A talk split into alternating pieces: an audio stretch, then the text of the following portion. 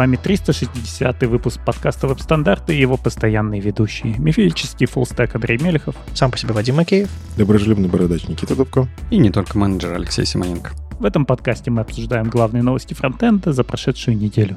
Сегодня мы много и хорошо поговорим про новинки Хрома, не только 111, но и 112 бета. Там есть много интересного, слушайте. А еще есть у нас новости про Technology Preview 165 в Safari, там всякие штуки и долги, и багфиксы, и новые фичи появились. Также поговорим про, про наши мечты, про Chromium для iOS, который уже можно собрать, но пока еще нельзя поставить на, на ваши iPhone и iPad. А тригонометрические функции в CSS, мы снова попытаемся понять, зачем это нужно, а, и кажется, есть идеи. CSS Nesting, еще одна фича, а, насчет которой мы то сомневаемся, то радуемся. Кажется, это все сильно меняет язык, а мы снова попробуем разобраться, зачем это нужно. Ускорим таблицу в тысячи раз одной строчкой. Потрясающий заголовок, Андрей нам расскажет. Firefox собирается шипить inert атрибут, узнаем, зачем это нужно. Татьяна Фокин расскажет про клавиатуру и как э, делать доступные интерфейсы и соответствовать в ЦАГу. Ну и в конце немножко поговорим про то, как TypeScript мигрирует на ES-модуле, а зачем они это делают и зачем они удаляют э, консты и лет из своих исходников. Ну, а еще я завел э, аккаунт веб-стандартов на Мастодоне, э, пока на Mastodon Social сервере, мы туда будем постить те же самые анонсы подкастов, что и везде, так что если вы вдруг где-то там на Мастодоне читаете всех остальных интересных людей, можете подписаться и на веб-стандартные, вдруг вам будет удобно. В общем, еще одна, скажем так, социальная платформа, где мы кросс-постим.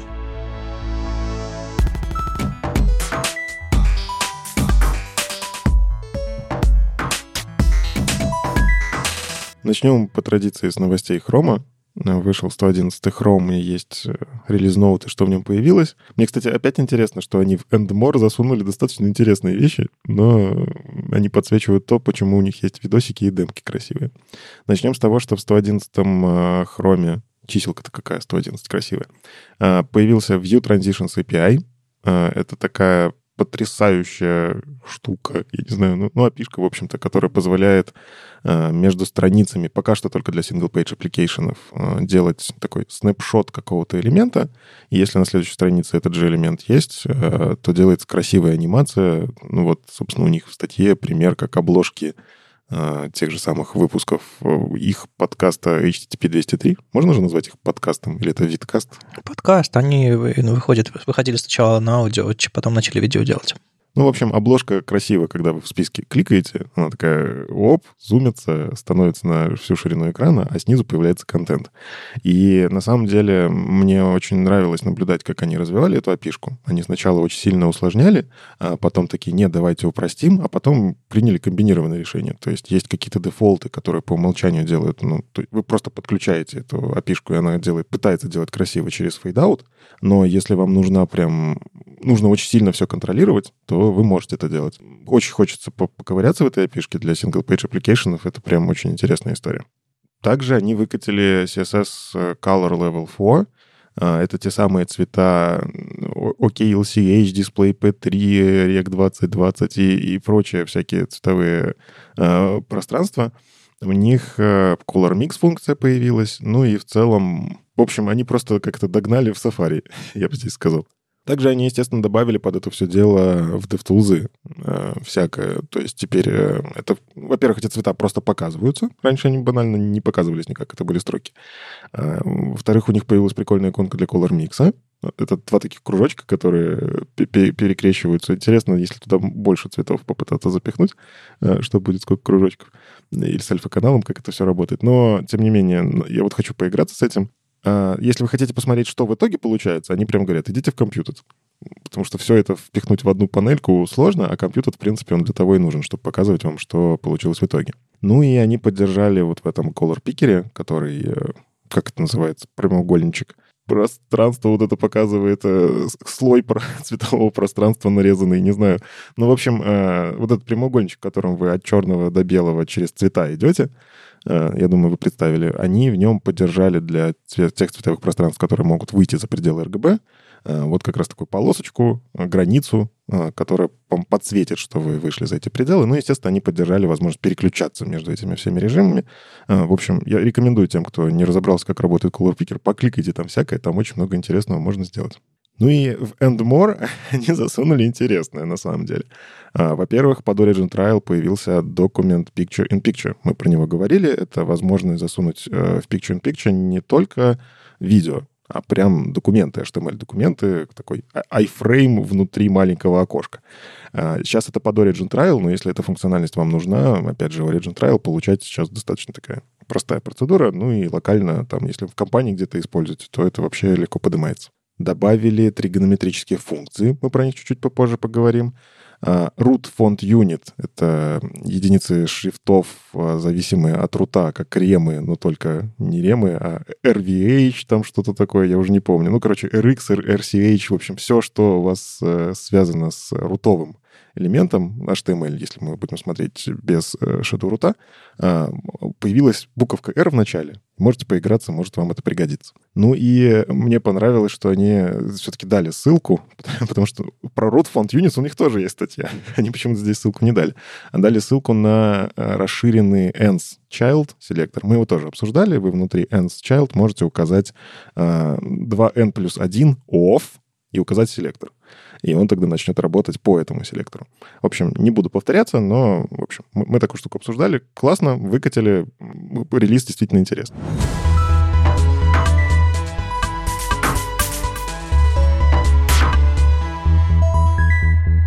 Ну, давайте поговорим еще немножко про будущее.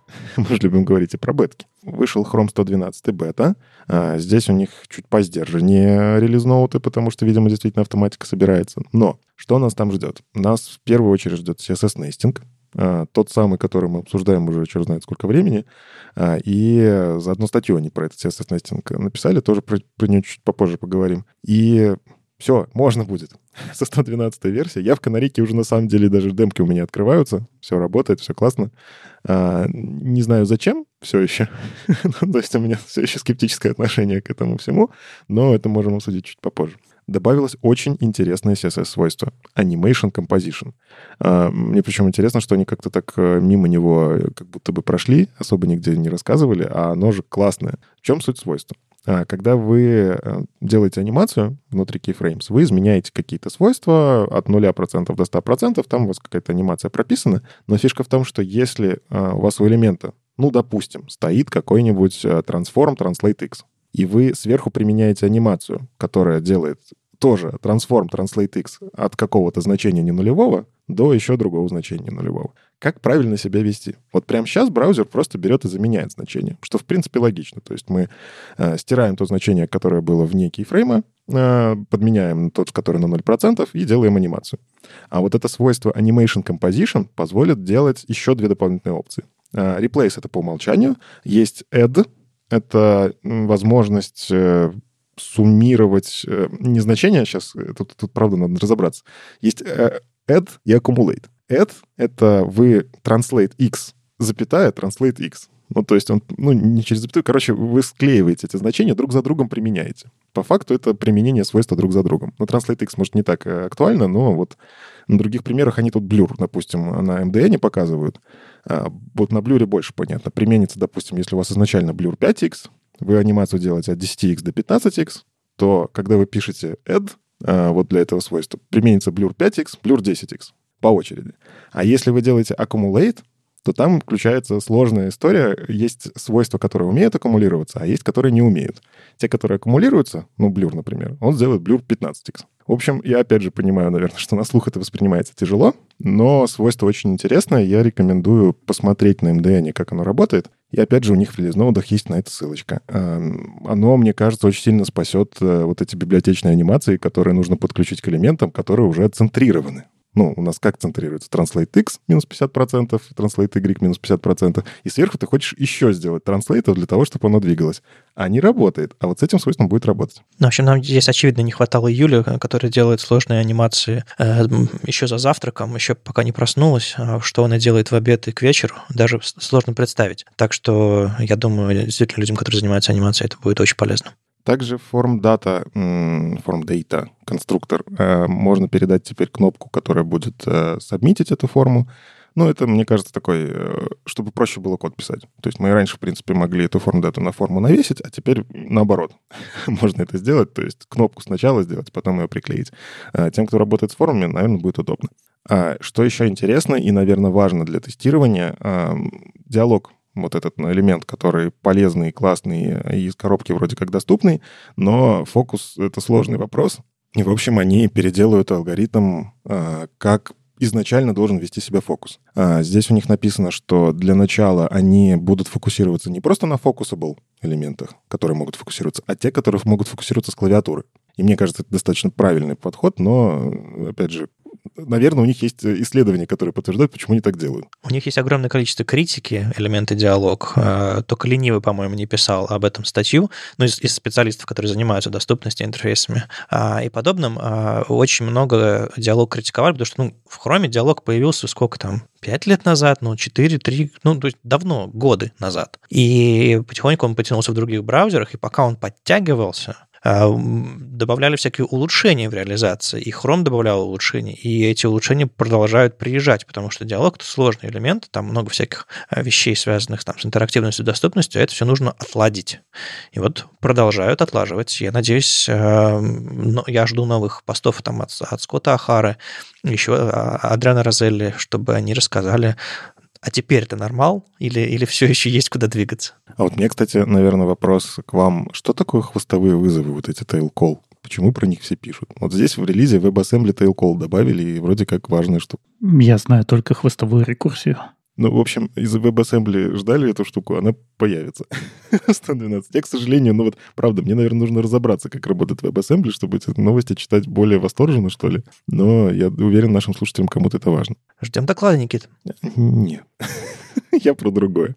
Кстати, интересно тоже, что появится, как это, сейчас сформулирую, есть у нас service worker ы, есть PWA. В целом, подключение service worker а не значит, что у вас PWA. И Chrome несколько раз э, показывал, что для начала у вас должен быть service worker, и это PWA. Потом они такие, нет, давайте вы хотя бы fetch будете обрабатывать, тогда у вас будет PWA. Ну что сделали разработчики? Они сделали fetch, который ничего не делает. Но они завешивают, навешивают on fetch, и в нем просто пустота. Но по факту ТЗ выполнено, да? Какое ТЗ, такой результат. А, и вот они поняли, что на самом деле таким образом разработчики так-то вред наносят. И э, дело в том, что service worker, вот, кстати, я этого не знал, но, по сути, он встраивается в критический путь э, рендеринга страницы, потому что нужно перехватывать запросы, а, еще до того, как эти запросы отправлены. Вот я про это даже не задумывался, а это важная история. И по факту, если вы навешиваете он fetch, пустой, который ничего не делает вообще. А, вы нагружаете сервис-воркер, он должен загрузиться, выделиться там память под него, э, процесс или поток, неважно, зависит от реализации браузера. А, и, ну, это, это не дешевая операция. И они такие, слушайте, а давайте мы будем проверять. Если в сервис-воркере все on-fetch пустые, то мы его уберем из Critical Path. Вот они так и сделают, собственно. И при этом будут э, в консоль сыпать предупреждениями, что разработчики, не делайте так больше, пожалуйста. Вот, сделайте нормальные PWA. А в чем цель была разработчиков делать пустые фичи?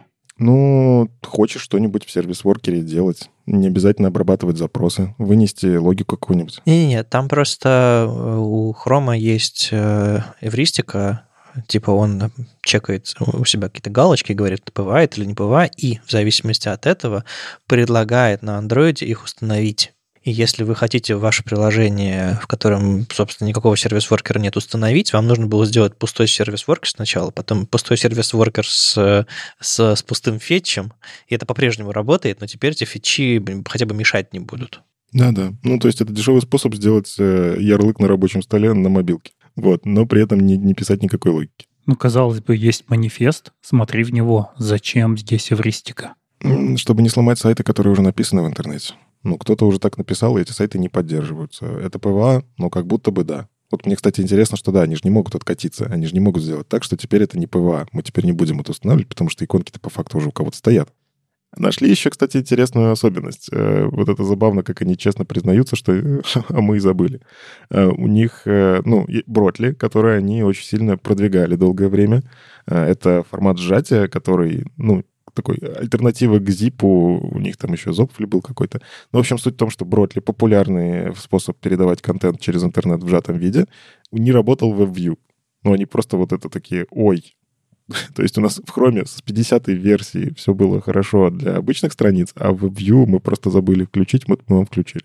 А это именно было «Ой», и мы забыли? Или просто это, ну, типа не включали, а теперь вот включили? Слушай, ну мне кажется, что забыли. Иначе почему? Ну, вот реально столько времени не работало сжатие. Это же невыгодно. В том числе для андроида и так далее. Просто вот в, этом месте мне было интересно, потому что я увидел, что Бродли включили, э, подумал, странно, ведь он давным-давно работает. С 50-го хрома давным-давно. Это... Так не, не только в хроме.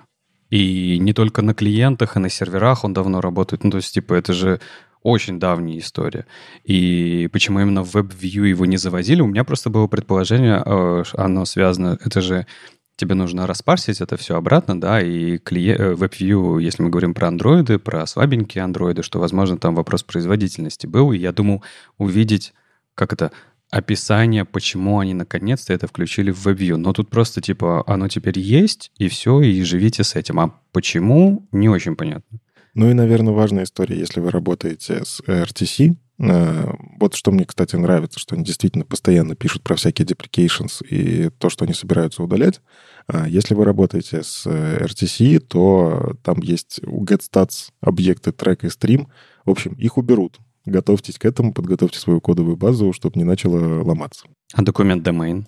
Или уже это никому не нужно? А он пока деприкейтед, его еще пока не убирают целиком. Ну да, ну, короче, я советую вот вам подписаться на это, это новости а, в RSS или еще где-нибудь, или нас слушайте, ссылки открывайте. Мы постоянно про это рассказываем. И вот к Removals Deprecations читайте, потому что, может, вам важно. Ну, на самом деле, если тут сравнивать релизноуты 111 хрома и 112 хрома, то мы видим, что первые, они такие радостные, у нас новые фичи, а остальное, что у нас нового интересного появилось, читайте в релизноутах 111 беты, которая вышла там несколько месяцев назад. То есть, э, грубо говоря, читая релиз-ноуты только стабильного хрома, вы не получите всей информации. Вам нужно э, это, читать еще релиз-ноуты беты. И это абсолютно справедливо, потому что важные вещи вы будете узнавать не в день релиза хрома, когда по всем раз, и, не знаю, там 30% ваших пользователей за, в этот же день на, на свежем хроме, а то и больше, а, а заранее, за там 4 недели или сколько там у них релизный цикл сейчас. Ну, это при хорошей при хороших практиках, да, потому что, согласись, огромное количество разработчиков сообщества узнает это тогда, когда им пишет клиент, что в его браузере что-то сломалось. Ну, я говорю про, скажем так, ответственных senior э, фронтенд ну, инженеров, да. Э, которые хотят, чтобы их технологии и приложения были совместимы. Мне кажется, ну, это здоровая, нормальная штука. Так, так и должно быть. Но не все, конечно же, этим занимаются. Ну, про Chrome поговорили, но у нас есть и другие браузеры.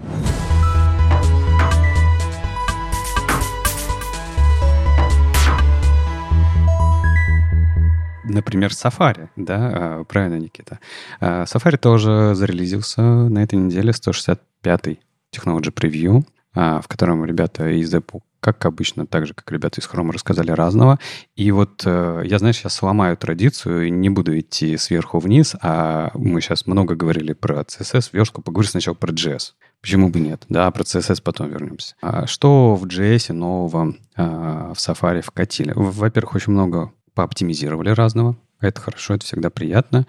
Но добавили фичу, которая, вот ты говорил, да, про Chrome, давно в Chrome тоже существует. Это э, link model preload, да, это возможность э, фетчить модули, э, JS модули э, немножко другим способом, потому что обычный real preload, он просто фетчит э, текст и складывает его в кэш, чтобы потом его уже использовать. Модуль preload будет делать немножко иначе. Он будет складывать, э, он будет вот то, что называется создавать карту модулей, да, который Model Map есть в, для каждой страницы, которая нужна для того, чтобы браузер случайно не интерпретировал, да, запускал, короче, э, скрипты, э, ваши модули несколько раз, чтобы он их парсил а только однажды, потому что модули как бы надо парсить именно так. Вот. И модуль Preload, он именно это делает, он не просто забирает текст и кладет его в кэш, но еще и создает для него, а, складывает его в модуль Map. Хорошо, удобно. Safari тут догоняют Chrome. А в Firefox, насколько я знаю, этого тоже пока еще нету. Но тут модули, в принципе, раскатываются, да, потихонечку. Что еще? Еще э, добавили, а, точнее, поддержали, да, изменения в спецификации фетча. Давно были проблемы с методом getAll, который давным-давно выпилили, а, который был очень всем нужен. И вот э, там очень-очень долгие были обсуждения, что же делать. Что же делать с тем, чтобы забирать э, заголовок с куками, с сет-куки, в RAW формате, ну то есть в том виде, как оно должно отправляться в браузер, но учитывая особенность э, именно этого заголовка, особенность она в том, что он может быть множественным, да, там может быть э, много элементов через запятую, и ты их обратно парсить никак не можешь. Поэтому нужен был отдельный метод, который позволял бы удобно держать некоторую, не знаю, объект, массив, карту э, всех а, значений set-куки, которые были переданы в заголовке. А Safari это поддержал, вот, а эпопея там с этим обсуждением очень долгая была, потому что есть э, браузеры, да, у которых есть понятное описание, как отправляются заголовки сет-куки. А есть разные прокси, тот же самый Cloudflare, э, другие, не знаю, ребята, которые тоже работают с заголовками, которым тоже нужно, чтобы а, правильно это все отправлялось. И вот у них основной конфликт в обсуждениях был... Это давний конфликт уже, да? Ну, не конфликт, а обсуждение. Просто в браузере не хотелось в спецификацию фича а, вообще что-либо в это место а, вкатывать. Ну, то есть, казалось бы, для браузера это не надо, ему пофиг. А для других надо. А фетч используется много где. Вот именно фетч API, да, он же используется и в ноде, и в других местах. Короче, неудобно. Поэтому нашли вот э, решение посерединке, запилили метод getSetCookie. Немножко звучит так себе, да, потому что getSetCookie, ну, потому что get, да, с одной стороны, это getter, а, а getter у заголовка setCookie. Ну, как есть, так есть. Вот, и в Safari это поддержали. Хорошо, почему бы нет? А есть метод set set cookie? Нет. Грустная, грустная кука? Да, set. Очень грустно. Ну ладно, и к вашему любимому, к CSS, да. Поддержали э, текст трансформ full size кана. Это вообще не ко мне, потому что это, это кусочек, который касается отдельной большой области в верстке про Ruby, ничего не знаю про этот Руби, всегда обходил его старательно стороной, потому что никогда ну, в моей разработческой жизни он мне не требовался. Но наверняка для тех, кто, кому это надо по работе, это, наверное, хорошее свойство. Э, на самом деле я сталкивался с этим на анимешных сайтах. А. Но в чем суть? Э, есть э, вот эти глифы, которые в том же самом там японском, ну вот в азиатских языках, которые иероглифами, у них есть кана большие, кана маленькие.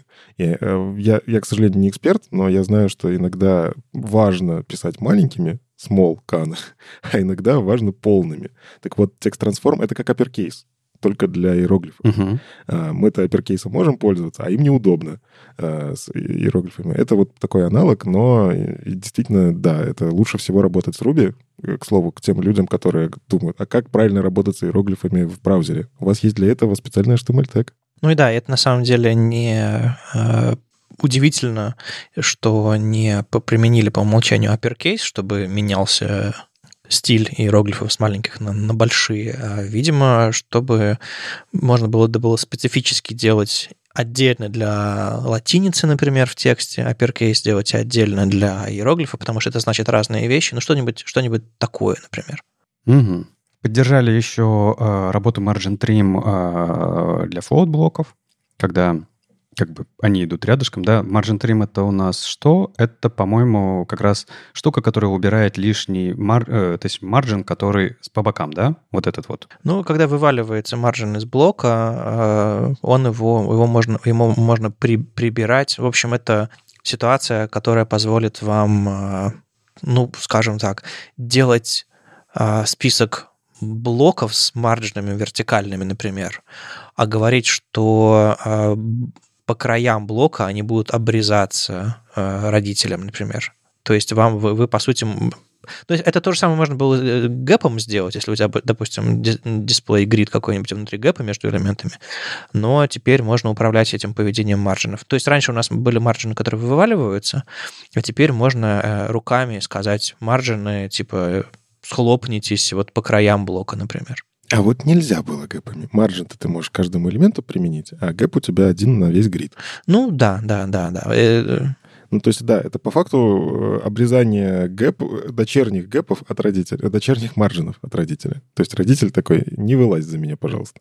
Ну, это вот это вот, э, знаешь, проблема карточек, которые у нас есть, у которых отступы должны быть э, между карточками, но тебе не нужны отступы у первой карточки слева и у последней карточки справа. Да-да-да, и, и, и если, допустим, с, с маржинами, которые вываливали за пределы блока или там схлопывались, это работало только по, в потоке, в блочном потоке, то margin trim работает и по горизонтали тоже.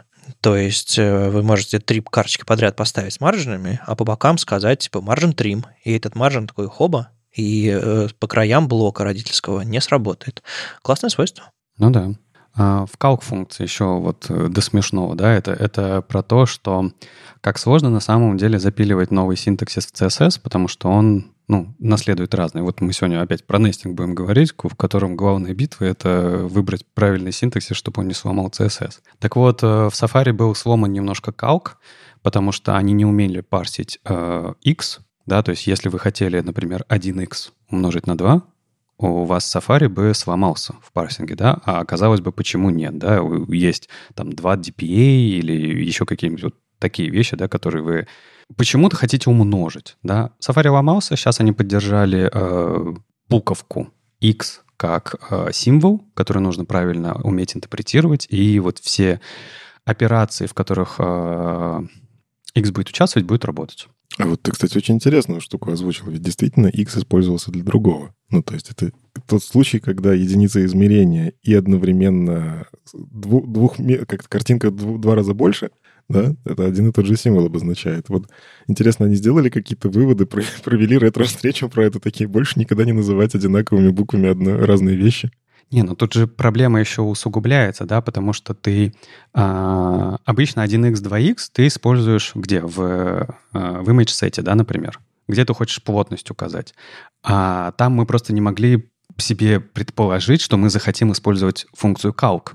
А ведь фишка-то в том, что мы внутрь image сета в, э, в кусочек значения, в котором мы указываем, какая плотность будет у этой картинки, мы можем не просто плотность указать картинки, а мы можем использовать математическую функцию, в которой мы будем рассчитывать эту плотность. И там уже все ломается. Там какой-то абсолютно комбинаторный взрыв э, внутри CSS давно уже настал. Вот э, по, по, одному, по одной фиче за раз фиксят это все. Фиксят. Когда-нибудь скорее всего, никогда, мы, мы все дофиксим.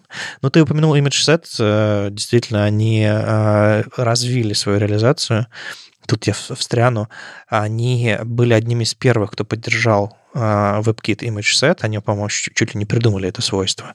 И они были последними, кто поддержал а, современный синтаксис ImageSet, то есть они взяли, обновили свою реализацию, то есть префикс они, по-моему, отбросили какое-то время назад, а, Странно, но да. А, раньше они поддерживали только указать, возможность указать э, ретиновую картинку или не ретиновую картинку, а сейчас они поддерживают а, еще и а, тип картинки, то есть можно указать, ну, как, по сути, как tag picture. Вы можете в image set указать фон, какой-нибудь AVIF, или JPEG, и рядышком указать э, функцию тип, ImageAviv или ImageJPEG, и в зависимости от того, что браузер поддерживает, то он его выберет.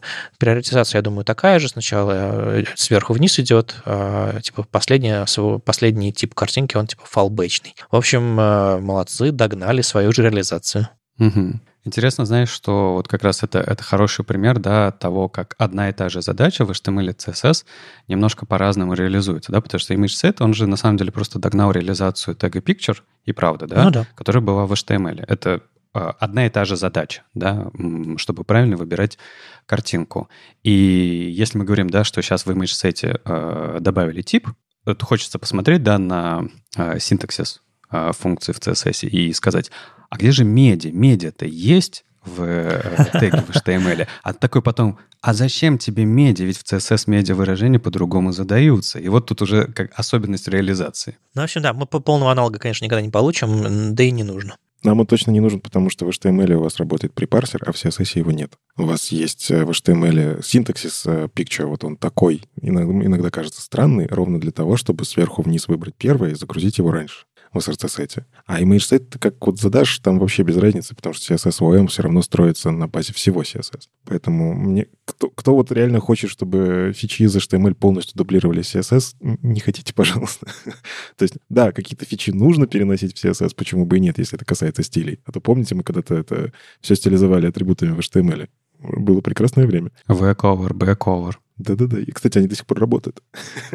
ну, в общем, суть в том, что в CSS нужно переносить по-другому. Ну, и я год назад или около того записывал видео про ImageSet э, у себя, когда у меня был YouTube-канал. А, посмотрите, если хочется разобраться подробнее. Ну, да, в остальном э, в Safari привезли кучу разных фиксов, которые, на которые я уже не обратил внимания. Но вот мне показалось интересным, что на этой неделе а еще с большей каким-то ажиотажем начали говорить о том, что Chromium пора уже собирать для iOS. И вот что-то там прям двигается, да, Вадим?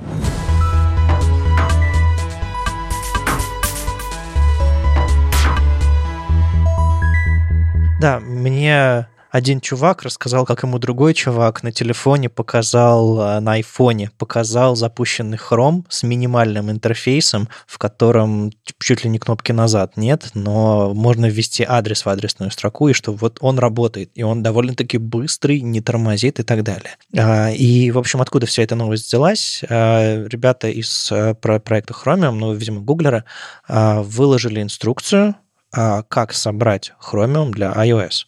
То есть вам нужно выкачать э, Xcode, склонировать репозиторий, тра-ла-ла, э, но вы можете это сделать. То есть вы можете прямо сейчас э, счекаутить, все это сделать.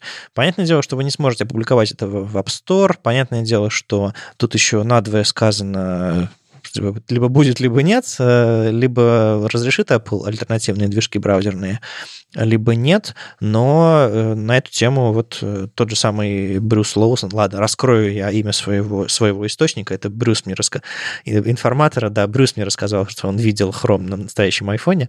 А, в общем, э, люди типа там Брюса Лоусона и Стюарта Лэнгриджа, например, активно ездят по всяким комиссиям, а, у них есть отдельные а, аккаунты, отдельная вообще инициатива Open Web Advocacy, они пытаются сделать по сути, пытаются заставить э, Apple прекратить свою монополию на iOS с точки зрения браузерных движков. У них есть э, довольно большая поддержка, и у них, что самое важное, есть уши всяческих регуляторов не только в Европе, но там в Австралии, в Японии, в Штатах и, и где-то еще. А, и судя по тому, что разработчики Chromium выложили инструкцию, как это сделать, они такие, ну, мы готовы, ребят, мы готовы такая, знаешь, а, адвокатская контора, получается, э, консалтинговое агентство. А, но я хотел добавить, что на самом деле вот в этом месте а, хорошо, что Google уже двигается, да, и показывает, что мы можем собирать, можем тестировать, можем, короче, мы готовы адаптировать, да, движок. И я надеюсь, что где-то там в фоне э, невидном нас, да, люди лучше это обсуждают и понимают, что именно происходит, потому что на самом деле мы же еще не знаем, мы вот говорим Apple, возможно, разрешит сторонние движки на своей платформе. Но мы не говорим, в каком а, в каких ограничениях они это разрешат, да, мы вот этого ничего не знаем, да, то есть, а это может после, э, за собой повести э, большие перепилы самого Chromium движка, да, ты же тебе же все, все это придется поддерживать, чтобы оно работало как надо. То есть я думаю, там работа еще нормально будет, но только тогда, когда мы узнаем конкретные условия того, как, этот, как Apple, если Apple, э, захочет это сделать. Ну и как таковой новости-то здесь нет. Мы и раньше могли собрать все это на айфоне. Просто не, некуда это публиковать. Я думаю, кстати, надо поискать, может быть, в какой-нибудь Сиди давно и есть какие-нибудь готовые сборки. А, знаете, что мне вот больше всего понравилось? Мне часто бэкэндеры периодически говорят, боже, у вас такая сборка сложная, там, чтобы вашу ноду поднять, это столько всего надо. А я не шмог. Я, я по этой инструкции, которая здесь написана, попытался и не шмог. Он там как на питон у меня ругнулся. Вот этот автониндзя я вообще не понял, что это, потом погуглил и все такое. Короче, бэкэндеры, не говорите мне так больше, у вас там тоже интересное что-то происходит. Да не, ну просто тут не, ну, как, не, не до конца доделали. Это нужно было в контейнер просто сделать, и все, чтобы вот у тебя твоя система никак э, не триггерила всю эту сборку, потому что тут же голая сборка на твоем окружении. Какое там окружение, кто, кто тебя поймет? Ну, на самом деле, это все, конечно же, все-таки новость, на мой взгляд. Я тут поспорю с Андреем, потому что ребята отряхнули немножко пыль с этой, с этой сборки, написали более подробную инструкцию и подали сигнал. Этот сигнал что-то все-таки значит. Но мы тут, э, откуда эта новость взялась, мы тут на, на, на днях с Брюсом и, и еще с одним чуваком э, записывали свежий эпизод F-Word, и как раз на эту тему говорили, а, так что, может быть, на следующей неделе выйдет эпизод. А, если, вам, если вы не против слушать э, подкасты на английском, у вас будет повод послушать об этом более подробно. Там, в частности, Брюс рассказывает про... Брюс Лоусон рассказывает про то, как они там пытаются прижать Apple, и прижимается ли Apple в ответ. Все, конечно же, переживают, что Apple может формально согласиться с требованиями, а на самом деле реализацию сделать совершенно невозможную и бесполезную для браузеров. Но, как я спросил об этом у Брюса, он говорит, там не глупые люди сидят в этих комиссиях, они знают, что такое, скажем так, не только Apple, не только софтверные гиганты пытаются уйти от разных там ограничений и практик. Есть огромное-огромное количество мировых компаний, которых, которых прижимают, и они пытаются выскользнуть. А, в общем, мы, мы говорим так немножко агрессивно, выскользнуть, еще что-то такое. А, тут с огромным уважением к разработчикам и вообще деврелам и всем, кто занимается проектом WebKit, Safari и так далее. А, вы молодцы, все, все здорово, классно, но кажется, все-таки у компании Apple есть свои интересы, которые противоречат интересам индустрии. И это я тут на стороне этой Open Web Advocacy, а, это все нужно отрегулировать, нормализовать и разрешить нормальную конкуренцию на платформе. А я, знаешь, что, чего еще боюсь? Что а, Apple-то как раз, как мне кажется, может сделать все, что от них комьюнити хочет, но не то, что от них хочет Google. Потому что, мне кажется, комьюнити и Google хотят разных вещей. Мы хотим просто альтернативный движок. А Google, я думаю, хочет развивать свой бизнес — с помощью своего движка, как он это делает на других платформах. И тут как бы можно, знаешь, поставить такие э, условия, в которых как бы тебе это все равно будет сложно делать. Во-во, видел я Chrome на андроиде. Не хотел бы я такой браузер. Я вижу людей вокруг меня, которые пользуются Chrome на iOS, и они довольны. Хотя я этого тоже не понимаю. В Chrome на iOS ты можешь ставить адблокеры. В Chrome на андроиде тебе запрещено это делать. Угу. Так и живем. Ну, не, да, посмотрим, что они разрешат, чего они не разрешат. И э, тут главное ведь что? Если у вас есть выбор, вы можете выбрать удобный для вас браузер. Вот тут у нас э, э, пол, пол, пол подкаста сидит на арке, если, если не две трети. Кто-то там на Safari, кто-то на Firefox. Мы можем выбирать. Мы можем выбирать наши, по нашим задачам, по нашим предпочтениям, по нашим каким-то идеологическим взглядам на, на, на мир. И мне кажется, я на Firefox пользуюсь наполовину, потому что я считаю, что так надо и так правильно, а не потому, что мне дико удобно. Хотя мне одновременно и дико удобно. Ну, то есть вопрос, вопрос от открытый. И то же самое хотелось бы иметь на iOS. Выбрать, э, пусть запустит десяток стрёмных браузеров, но каждый выберет себе подходящий по стрёмности браузер. Мне кажется, это, это будет э, важно и хорошо.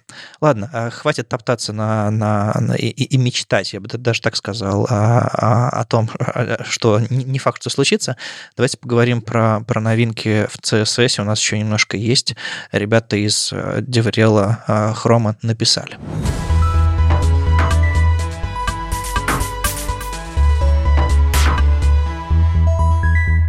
Тригонометрические функции в CSS. Обожаю эту тему, потому, потому что все пытаются сказать, да пример приведи нормальный, куда это вставлять-то? Мы же верстаем эти прямоугольнички. Зачем нам тригонометрия для прямоугольничков?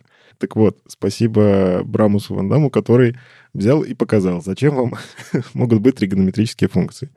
А, ну, во-первых, да, он показывает, что эта штука работает. Кстати, самое интересное, демки у меня заработали только в Safari. Потому что что? Потому что Safari уже выкатил это, а Chrome нужно еще подождать, когда выйдет 112. То есть, если бы я в канарейке в Chrome открыл, то оно бы заработало, но я проверял на телефоне. Короче, я смог на Safari с этим поиграться, а вот во всяких, кстати, в арке не смог, потому что арку нужно еще домерджить Chromium, который выйдет. Но, тем не менее. А, в чем суть? Есть э, функции, которые затащили. Это функции синус, косинус, тангенс, арксинус, аркосинус, арктангенс и арктангенс 2. Э, кстати, здесь наконец-то я увидел объяснение, что арктангенс 2 — это по двум точкам по факту. То есть есть ось x, и вы указываете точку, и он говорит вам угол между точкой и э, положительной осью x. Вот. А, ну и вот он показывает, что на самом деле пример такой, типа, немножко странный. Давайте нарисуем прямоугольный треугольник. Я такой, зачем? ну, правда, зачем? А потом я как понял, на самом деле, вам же ж, э, ну, нужно периодически рисовать всякие вещи, связанные с графиками. Вам нужно рисовать э, э, те же самые прогресс-бары радиальные и так далее. Это можно было всячески выпендриться, там, допустим, сделать при, при помощи конических градиентов, э, но на самом деле, вот правда, когда сложные какие-то графики рисуются, все берут и начинают переходить на JS. Ну, потому что проще взять Canvas, там нарисовать прям то, что тебе нужно, правильную площади, правильных размеров, правильных углов. Там эти все функции математически работают, потому что это JS.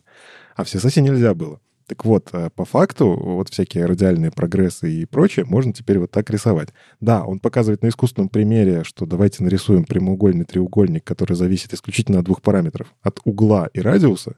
И вот там он сам высчитает гипотенузу, катет и вот это вот все по формуле но из этого примера можно понять, как это использовать. Я сейчас смотрю на эту демку, э, кручу ручку, и там он э, эта ручка, по сути, меняет эти два параметра, как ты сказал, и делает разные треугольники. Но мои любимые треугольники — это которые выпрямляются в прямую. Я не знал, что можно сделать прямоугольный треугольник, который не занимает, у которого площадь равна нулю. Ну, это угол ноль, все правильно. Шикарно. Господи, я скучал по геометрии. Подождите, нет, не скучал. Подождите, а я вот, Никит, ты сказал, что и благодаря Брамусу у нас наконец-то есть примеры, которые используют. А я и, ну, примеры красивые, но зачем их, ну, где использование это на, на сайтах? А, я вот, кстати, скажу, он на самом деле показал самый последний пример и не свой. Анны Тюдор.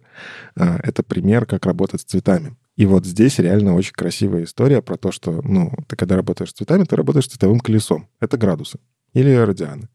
А по сути, когда ты хочешь сделать красивую анимацию по цветовому колесу, сейчас это при помощи сейчас переменных можно попытаться сделать, но опять же, это читайте статьи, как мы придумали лайфхак для того, чтобы с этим работать.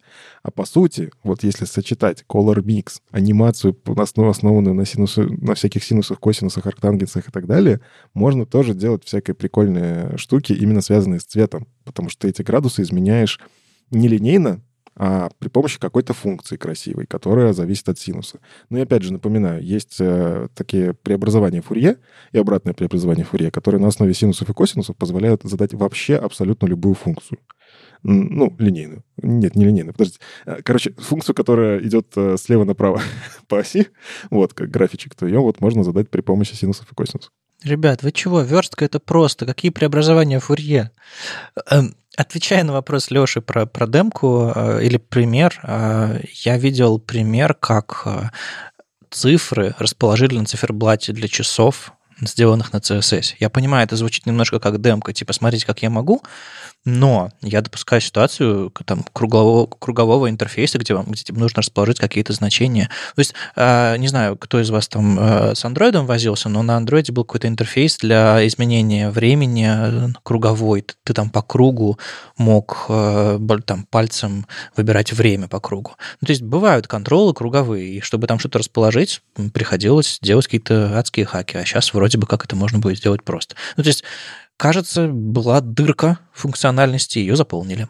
А я, кстати, вот внезапно, вот сейчас, пока мы разговаривали, я решил обновить ARC без включенных экспериментальных флагов. А у них это уже работает. Ну, то есть они, видимо, вкатывают какие-то фичи еще до того, как Chrome выкатит это в стабильной версии внезапно. Но тут тригонометрия сработала. А нет, кстати, это все в 111 Chrome работает а не в 112. То есть это стабильный Chrome. Видимо, они успели уже обновить, а, обновить ARC, а, чтобы использовать стабильную версию Chromium. Не, не знаю, я, я, вы мне ответили, да, я поэтому на ответ ответ дам тоже, что э, да, вот про интерфейсы, которые круглые, и если там есть возможность использовать э, веб, э, я просто не в курсе, то да, это, конечно, полезно, это наверняка была часть не закрытая в обычных наших интерфейсах. А, самый близкий пример, на мой взгляд, по моему ощущению, это графики. Но графики обычно требуют, э, ну, по крайней мере, с теми графиками, которые я работаю, интерактивности. Потому что иначе зачем тебе это не, не картинкой вставить, да? То есть вот тут, знаешь, разница между картинкой и интерактивностью, как будто бы посередине должен быть э, кусочек с CSS. Вот. А, а для JS есть очень много тулинга готового, который ты не будешь... То есть ты мог бы мне сказать, что ты можешь в самом JS-фреймворке использовать вот эти новые тригонометрические функции CSS, чтобы просто рисовать это сразу CSS, а не на JS, а не с помощью JS. Ну, да, но, опять же, это надо переписывать, переделывать, и все равно ты вот, как только тебе кусок интерактивности нужен, ты, скорее всего, не будешь этим пользоваться. Э, я вижу будущее здесь такое. Писать руками действительно такое почти никто не будет. Это сложно и, ну, как бы скорее всего, появится фреймворк, который на JavaScript будет делать тебе CSS. Но а, у JavaScript всяких фреймворков для графиков есть огромная проблема с доступностью. Потому что если у тебя есть Canvas, а как сделать Canvas-то доступным? Как сделать так, чтобы со скринридера было понятно, что изображено? И там люди пытаются по-всякому таблички рядом рисовать невидимые, озвучивать, что происходит через JS э, во всяких, э, э, как это называется, leaf area. А, ну, в общем, есть, в принципе, возможности, но это все делается через костыли. А здесь, по сути, ты можешь вот просто реально нарисовать табличку и при помощи хитрых костылей из CSS взять ее и нарисовать. Ну, то есть, мне кажется, это более правильный подход с точки зрения, как это у тебя есть контент, есть стилизация этого контента. Потенциально где-то там, и правда, в будущее. Сейчас даже в демках я вижу, как э, дивы дивами погоняют, и как бы э, дивы показывают нам крас- красивые штучки. Вот. Э, ну, то есть, ну да, короче, ладно, хорошо, что оно есть. Наверняка оно где-то понадобится, потому что есть вещи, которые выстреливают не сразу. Да, то есть, типа, возможно, она нам в совокупности с другими разными фичами, которые будут в будущем, да, с какой-нибудь супер-мега мощи мы тут это крикнем автоботы вперед и соберем что-нибудь. Ну, это инструмент, который как бы теперь появился, и как минимум дизайнерам можно показать, смотрите, все CSS теперь так можно будет. Ну, то есть, э, если дизайнер хочет упороться в математику для всяких сайтов для AdWords, он сможет это сделать без JavaScript, и разработчики сделают это чуть более перформант. Ну вот, кстати, про фичи, которые непонятно зачем использовать, э, тут еще одна статья появилась.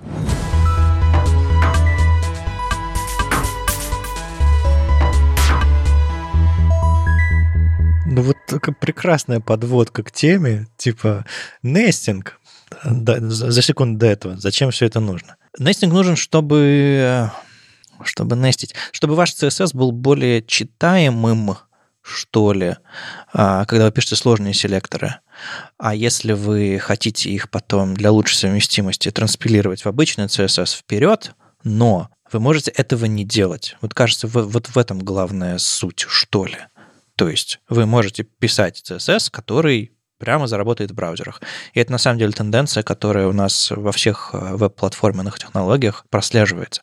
Мы хотим, чтобы все работало в браузерах. То есть у нас э, системы модулей Node.js эксклюзивно э, не хватало, или ну, это было как бы на этапе сборки. Мы хотели, чтобы нам, на, у нас были ECMAScript модули нормальные. Вот мы запилили ECMAScript модули, теперь можно просто импортировать что-то без сборки прямо из браузера. То же самое в CSS. У нас нестинг был в виде SAS, а теперь можно прямо в, в, в CSS делать нестинг. Я понимаю, что это, конечно, фичи не, несравнимые по масштабам, но тем не менее. В общем, Адам Аргайл на э, developer.chrome.com написал статейку, которая, в общем-то, предвосхищает появление нестинга, э, вернее, скажем так, э, идет в, в вровень с появлением того же самого нестинга и обещает э, какие именно фичи появятся сейчас, и немножко тизит о том, какие фичи появятся э, в будущем, точнее, совсем жестко тизит, типа, будут новые фичи. А, по порядку. Суть статьи, она довольно объемная, но кажется полезной для того, чтобы окончательно разобраться и понять. А, он объясняет, какие базовые принципы вообще и базовые примеры, что ли, использования а, CSS-нестинга существуют. А, если вы до сих пор э, откладывали это в сторону и хотели, чтобы хотели подождать, пока все это появится в браузерах, в общем, пора пора разобраться. Мне кажется, важно понимать, как это все работает, чтобы, во-первых, читать чужой код, во-вторых, э, ну, можно даже начинать практиковать, и, может быть, в этих примерах найти подходящие примеры, подходящие случаи, когда а, ваш код станет более читаемым, более понятным. Я уже вижу парочку примеров, а, которые возможно, даже заведу с каких-нибудь, каким-нибудь пост-CSS плагином отдельным, не, не с целым пост-CSS preset env, а с каким-то отдельным плагином, который будет мне улучшать. То есть я, допустим, привяжу пример с изом, который я сейчас использую уже но я понимаю, что а, во вложенности этот, и э, этот вариант э, будет выглядеть более читаемым, более, более адекватным. Да, а во что он будет потом транспилироваться? Ну, во что-нибудь гораздо более совместимое. Еще меня в, этом, в этой статье поразило, что я неправильно понимал, как будет реализация устроена. На самом деле, а, ну, то есть со всеми этими амперсандами, классами, тегами и так далее, и так далее, там символы, не, символами, не символами, все плюс-минус было понятно, но я почему-то думал, что AdMedia можно будет вкладывать под по-настоящему. То есть медиа, в скобочках какое-то выражение, а дальше вам все равно нужно написать амперсант с селектором, какого-нибудь, а, и только потом написать свойства. Но нет, они сделали как в SAS. То есть вы можете написать фонд size, например, какой-нибудь, сразу после него на следующей строчке это медиа, там, ширина меньше 1024, и внутри этой это медиа снова написать фонд size. Вам не нужно писать внутри селектор. И браузер сам все это прекрасно даже не склеит обработает и применит. Это нативная фича браузера. Он, и даже внутри этой медиа вы можете другую медиа запилить. И тоже там написать font size. Если, допустим, вы во, во внешней от медиа проверяете, там, допустим, какой-нибудь orientation, а во вложенной от медиа проверяете ширину экрана. То есть медиа выражение можно писать как в SAS, без селекторов. Это, конечно, меня поразило. Ребят, вы, вы сразу поняли, что так будет? Или, или, или вы тоже удивлены?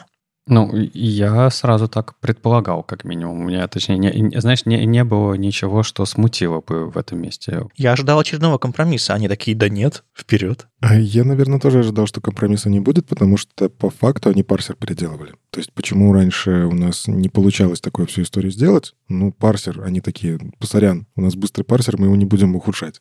А здесь такие, блин, все равно придется, ну давайте сделаем сразу хорошо. Ну и, видимо, действительно, они могли как только они делают, по сути, вот этот вот под дерево вложенности, они там могли вообще новый синтаксис изобрести. Вообще, то есть как бы без, без фигурных скобочек, без, без точек с запятой. Давайте сделаем стайлус на вложенность. Реально могли.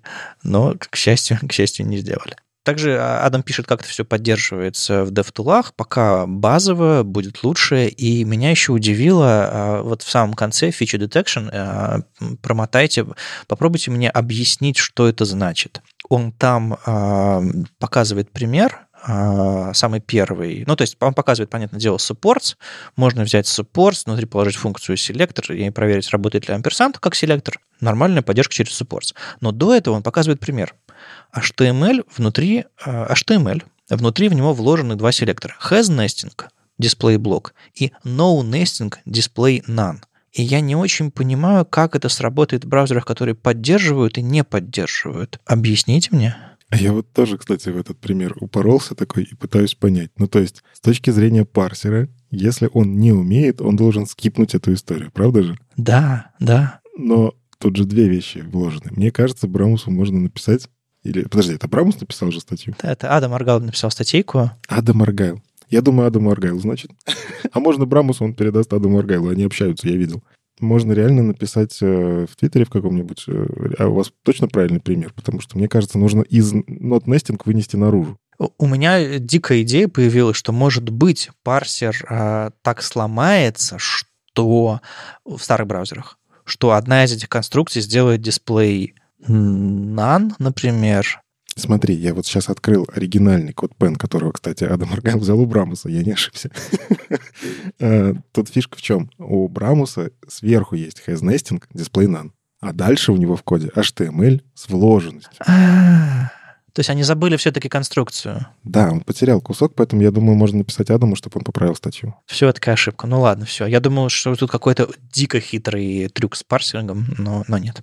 Не знаю, мне эта фича кажется настолько странной, что она просто не дает ничего нового. Она дает возможность еще больше запутать Потому что можно так написать, можно так. Но вот мы смотрим на групповые селекторы, и если их писать с амперсантом, они становятся еще более вербозными, чем если просто написать групповой селектор. Больше скобочек, больше каких-то лишних символов, и читать это становится тяжелее. Ну, слушай, это, мне кажется, очень сильно вкусовщина. А, есть история про языки, которые, в принципе, на табуляциях основаны, да, и они очень популярны в сообществе. То есть табуляция или пробелы, отступы, в общем-то, считаются частью синтаксиса. Здесь та же история. Кому-то SAS синтаксис или SCSS синтаксис, он просто удобнее для чтения.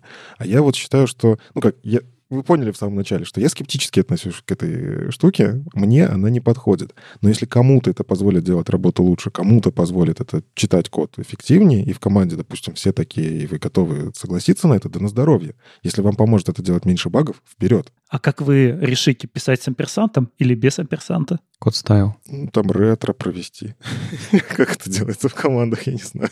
Я думаю, в стайл-линте можно будет это все э, отлинтить. Э, не знаю, если полная поддержка уже прямо сейчас или она появится в будущем, но я уверен, что она появится. И это не, это не, это не такого типа э, правила, которое стилистическое, оно, скажем так, такое важное. Поэтому я думаю, у них будет что-то похожее. Мне кажется, что вот э, CSS Nesting, на самом деле Андрей прав. CSS Nesting ничего не добавляет в CSS нового. Используемый CSS Nesting, неиспользуемый CSS Nesting.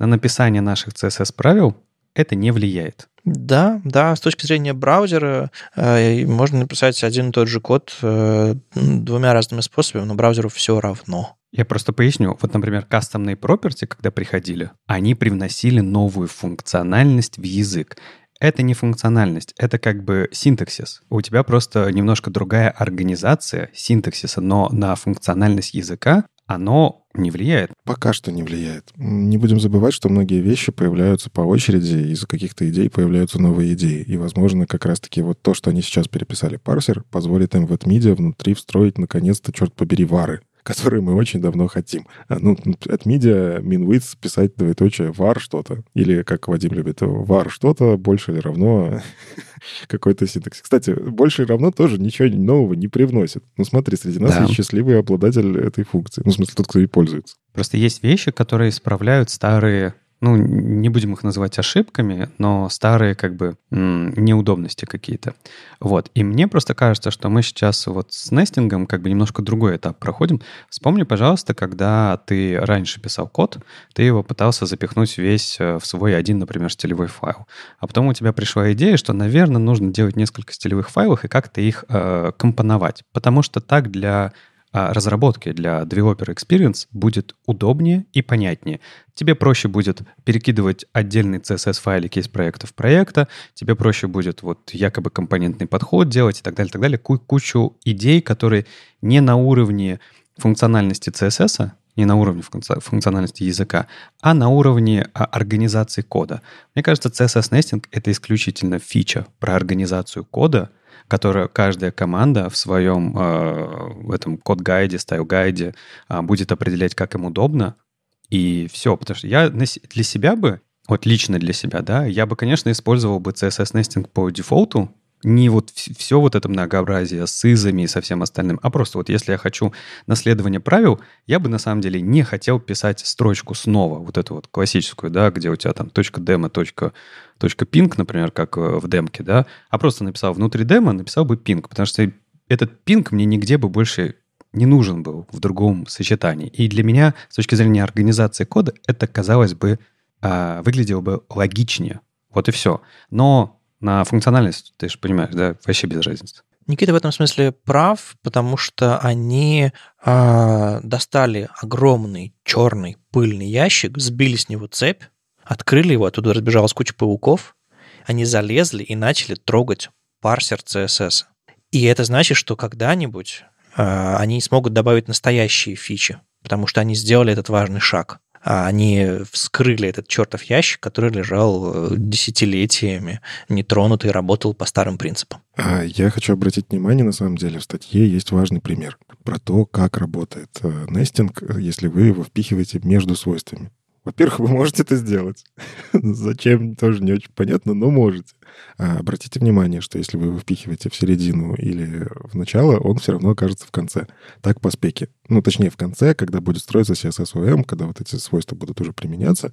А, это вот важная, на самом деле, история. Это большое отличие от SCSS. SCSS соберет код как текст. Как вы его написали, так он его и впендюрит он сделает разрыв вашего свойства, а там уже минификаторы попробуют как-то вам это все пересортировать. А здесь работает именно так, что это свойство всегда будет в конце тех свойств, которые... Вот не свойства, а если вы свойства перечислили, они будут сверху, а нестинг будет снизу. В общем, там есть пример, посмотрите, там э, в зависимости, там, э, если по ходу свойств считать, кажется, что будет значение color red, но на самом деле color blue, потому что амперсанд сдвигает все это вычисление э, в самый конец. Это еще нужно еще разобраться, какой перформанс будет этого всего, это, когда это все будет работать в рантайме, но тут такое. Если, если не упарываться, то все будет хорошо. Браузеры вроде бы как э, парсят CSS а, и строят все эти свои деревья достаточно быстро, и это редко, редко сложность. Давайте поговорим, может быть, про другой перформанс, про перформанс в JS. А, тут эм, одной строчкой можно сделать таблицу в тысячу раз быстрее.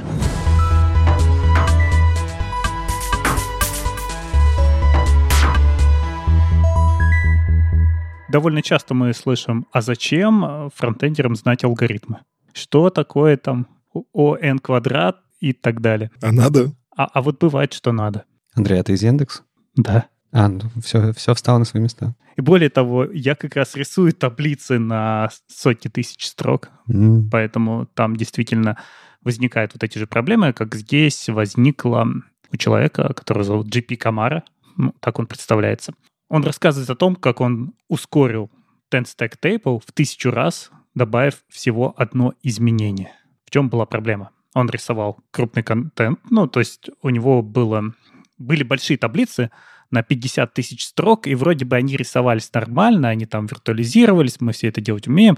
А вот когда он применил к ним фильтры, то все стало тормозить. Он стал дебажить. Здесь, кстати, хорошо он описывает, как он все это дебажил правильно описывает, что сначала надо убедиться вообще, прежде чем чинить, надо найти место, где у тебя все сломалось. Он все обвесил таймингами и увидел, что в его коде проблем нет, что проблемы в коде библиотеки.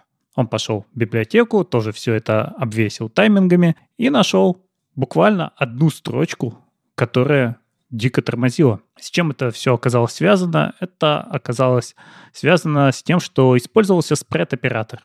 То есть у нас э, где-то там бежит какой-то цикл, и в каждой итерации этого цикла создавалась новая копия массива. Бралась предыдущая копия массива, делался спред, добавлялся еще один член к этому массиву, и ну, создавался новый массив. И так, чем больше у нас цикл, тем дольше все это работало, потому что каждый спред — это еще один подцикл.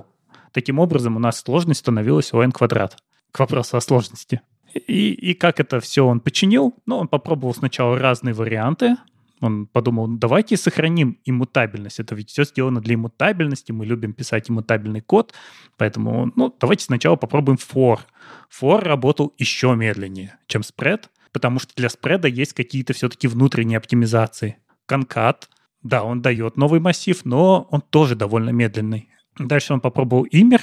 Immer показал себя лучше. Имер — это библиотека, которая написана для того, чтобы работать с, имму- с иммутабельными структурами, но тоже все это работало достаточно медленно. И тогда он вернулся к мутациям и заменил это просто на push.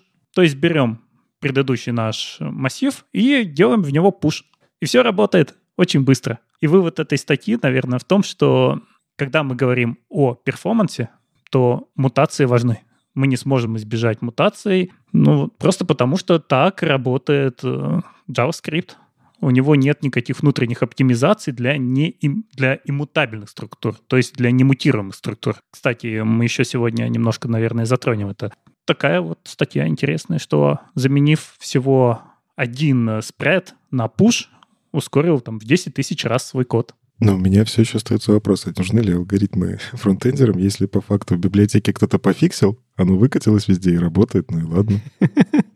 Не, ну, senior, senior фронтендерам нужно. Senior фронтендер зашел, все поправил, а все остальные, чуть менее senior и тем чуть менее амбициозные люди радостно воспользовались.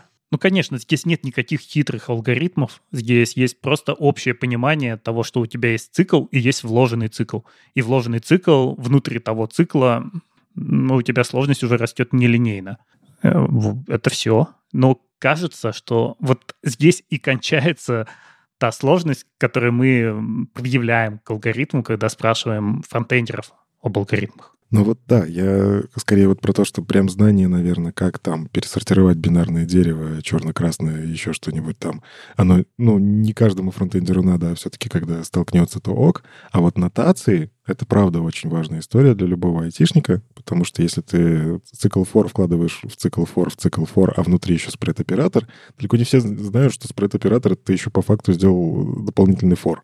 Вот, это нюансы, которые, кажется, может написать каждый в своем интерфейсе. И, опять же, вот касаясь библиотек, часто библиотеки основаны на колбеках. И этот callback вызывается на каждую итерацию. Я сталкивался с такими вот табличными штуками, когда вы хотите, допустим, банально JSX шаблон вставить, да, а, который отрисовывает вам ячейку. Это значит, что на каждую ячейку этот JSX шаблон нужно выполнить. Вы можете написать очень непроизводительный код, используя библиотеку. Но это все эти, этот спредик выглядит так неопасно. Он же, он же не цикл. И, может быть, вот это вот момент, когда за токсическим сахаром прячется сложность. Э, ну, то есть вот раньше у нас в CSS, допустим, на SAS можно было взять какую-то совершенно безопасную конструкцию, красивенькую такую синтаксически, а она у тебя выплюнет какой-то абсолютный адский CSS на, на килобайты из-за того, что у нас сейчас нативный нестинг, а у нас как написано, так и будет и в браузере. Ну, когда все браузеры поддержат, и мы выкинем полифилы. А, а в JS вот э, э, безобидный, безобидный спредик, оказывается, усложняет все. Хотя, ну, ты, ты, ты не видишь со своими старыми привычками опасности в нем. Слушайте, а вот э, вам такой э, философский вопрос на обсуждение. А вот в этом конкретном кейсе важнее уметь знать алгоритмы и понимать, как работают э, вложенные циклы, как работает спред и так далее, и так далее. Или понимать... Ну, я, конечно, понимаю, что вы сейчас скажете, важно все сразу, но давайте попробуем без этого. Или же умение замерять производительность и умение дебажить код. Ну, кажется, что так как это не какой-то сверхсложный алгоритм, который надо прямо знать, то да, самое важное — это просто продебажить правильно расставить точки для дебага, посмотреть тайминги и найти нужное место. Я больше про то, что типа как будто бы э, нормальные фронты в этом месте, даже не зная алгоритмы, не умея их пользоваться, даже не зная, как вот что спред создает отдельный цикл и так далее, и так далее, они все равно вполне могут справиться с этой задачей, э, сделать из нее, ну, дать хороший результат. Понятное дело, знание вот это какой-то э, теории, да, оно даст лучший фундамент для этого фронта в будущем, да, в целом. Но и как опыт, э, кейс-стади, да, опыт тоже важен. То есть человек нарабатывает свое, э, свое как э, насмотренность. Да, он видел такие ситуации, он знает, что такое будет. Он на самом деле навсегда запомнит, что спред в таких ситуациях это плохая идея, даже если он не будет знать почему. Знаешь, я вот касательно насмотренности могу посоветовать начать смотреть доклады и статьи читать от э, гейм-разработчиков те, которые делают игры. Потому что мы во фронтенде периодически такие, ой, да память у нас почти бесконечная и так далее. Игровые разработчики, у них всегда есть коробочка, э, мимо которой ты никак не можешь вылезти. Особенно, если ты для консоли пишешь. Причем начнем с консолей, которые там 8-битные, да, и заканчивая даже PlayStation и прочими, которые все равно, у них есть ограничения по ресурсам, ты не можешь выйти за пределы. И то, как они оптимизируют, как они работают с памятью, у них и в принципе, а зачем? Ну, типа, мутируй всю память, используй ее максимально эффективно. И при этом, ну, не говоря про киберпанк, в целом игры выходят более-менее нормально. Ну, игры-то понятно. Чаще спрашивают, а где мне это в обычном фронтенде пригодится? Вот я работаю с таблицами, и там действительно очень много проблем, потому что очень много данных. Тебе важно, с, прежде чем отладить э, какую-то медленную часть кода, сформулировать логарифмическая там сложность или какая-нибудь еще? Или ты просто берешь и отлаживаешь? Да нет, конечно, я отталкиваюсь от проблемы. Появилась проблема, и работаешь. Ну, никто не требует, никто не требует знать наизусть сложные алгоритмы. Нужно просто понимать, как оно работает, что такое цикл и что такое вложенный цикл и к чему приведет вызов во вложенном цикле. Но я, я, я в, этом, этом согласен с Лешей, что лучше тебе на собеседовании дадут медленный код и попросят сделать его быстрым, чем э, попросят э, абстрактную какую-то штуку описать с точки зрения сложности алгоритма. В общем, э, практические задачи э, ближе к, э, к реальности. Ну да. А у меня еще, знаете, было ощущение от самой статьи, что она немножко такая, может, это искажение какое-то э, желтушное, что типа я сначала написал плохо, а теперь смотрите, одно изменение, оно стало хорошо. Это не его код. Ну, другого человека, какая разница? Ну, просто есть же такой тип статей, знаете, знаешь, что типа одно изменение, и ваша жизнь стала в 10 раз лучше. Не, ну это хайп, хайповый заголовок и все такое, но это было не одно изменение. Он написал кучу кода, потратил кучу времени, но имеется в виду, что иногда проблема прячется вот буквально за строчкой кода, которая выглядит безобидно. Угу. Неважно, если там было три строчки кода. Главное, что это было какое-то очень одно явление, которое принципиально что-то поменяло. И мне кажется, в этом смысле он э, да, даже не особо хайпует. Все было действительно так. А я вот, наверное, могу дать совет э, разработчикам, которые вот просто про JavaScript. Если вы не хотите про всякие игровые индустрии читать, попробуйте когда-нибудь попрофилировать ваш код, шаг за шагом. Есть инструменты, которые позволяют прям показать, смотри, вот здесь на этом шаге столько памяти, там такой stack и так далее. Это просто интересно с точки зрения, ну не то чтобы реверс-инжиниринга, а с точки зрения понимания, что происходит э, в движке, когда вы с ним работаете. Это такое вот... Э, я со спред-операторами, кстати, тоже баловался. Там он подвисает в этот момент. Слушай, ну вообще, если вспомнить, сейчас последнее, что хочу вспомнить, по-моему, давным-давно, не помню на какой конференции, но есть ощущение, что она была в Минске. Тут, знаешь, единственный флешбэк. А, не помню, кто выступал, не помню про что, но я запомнил навсегда, как э, чувак рассказывал про то, что очень сложно как раз, по-моему, у него, может быть, он из гейм-индустрии, может быть, нет, но он как раз, ему нужно было создавать огромное количество объектов а, в, в, в JavaScript, и он рассказывал как раз про ограничения в памяти, которые может использовать JS, точнее, там была быстрая и медленная память, ну, то есть garbage коллектор, который убирал это э, вот в долгий свой, и что ты не можешь же заставить garbage коллектор работать, но при этом тебе нужны были вот эти вот свободные кусочки а, в объектах, чтобы их быстро наполнять. Поэтому он рассказывал про супер огромное количество каких-то хаков, которые они делали. Они делали специальные пустые массивы, которые уже были с определенным количеством, ну, уже заданной длиной, чтобы ячейки памяти были выделены, чтобы все было готово именно вот в быстрой памяти чтобы она наполнялась этими данными так, как надо. Фиг знает, не помню вообще, зачем ему это надо было, но очень интересно было. Я помню, кстати, о правках в одну строчку. По-моему, Бенедикт Мауэр как-то ускорял Preact, дописав в один ивчик там сравнение с undefined или вот что-то из этой же области и получив там около 5% ускорения на рендеринг. А вот конкретно эта статья скорее про то, что подумайте по поводу иммутабельности. Вот почему-то ее очень-очень любят. Возможно, это наследие редакса, где нам прям много говорили о том, что все должно быть иммутабельно. Но, как всегда, да, это красиво, это безопасно, но это дорого. Для языков, да, есть специальные языки, которые умеют работать с иммутабельными структурами, и JavaScript к ним не относится. Поэтому просто так, если у вас нагруженный код, это не стоит использовать. Если у вас код маленький, то да, конечно, пожалуйста, делайте спреды. А, Вадим, ты используешь Firefox наполовину. Сможешь ли ты теперь его использовать полностью? Говорят, нам еще что-то подвезли.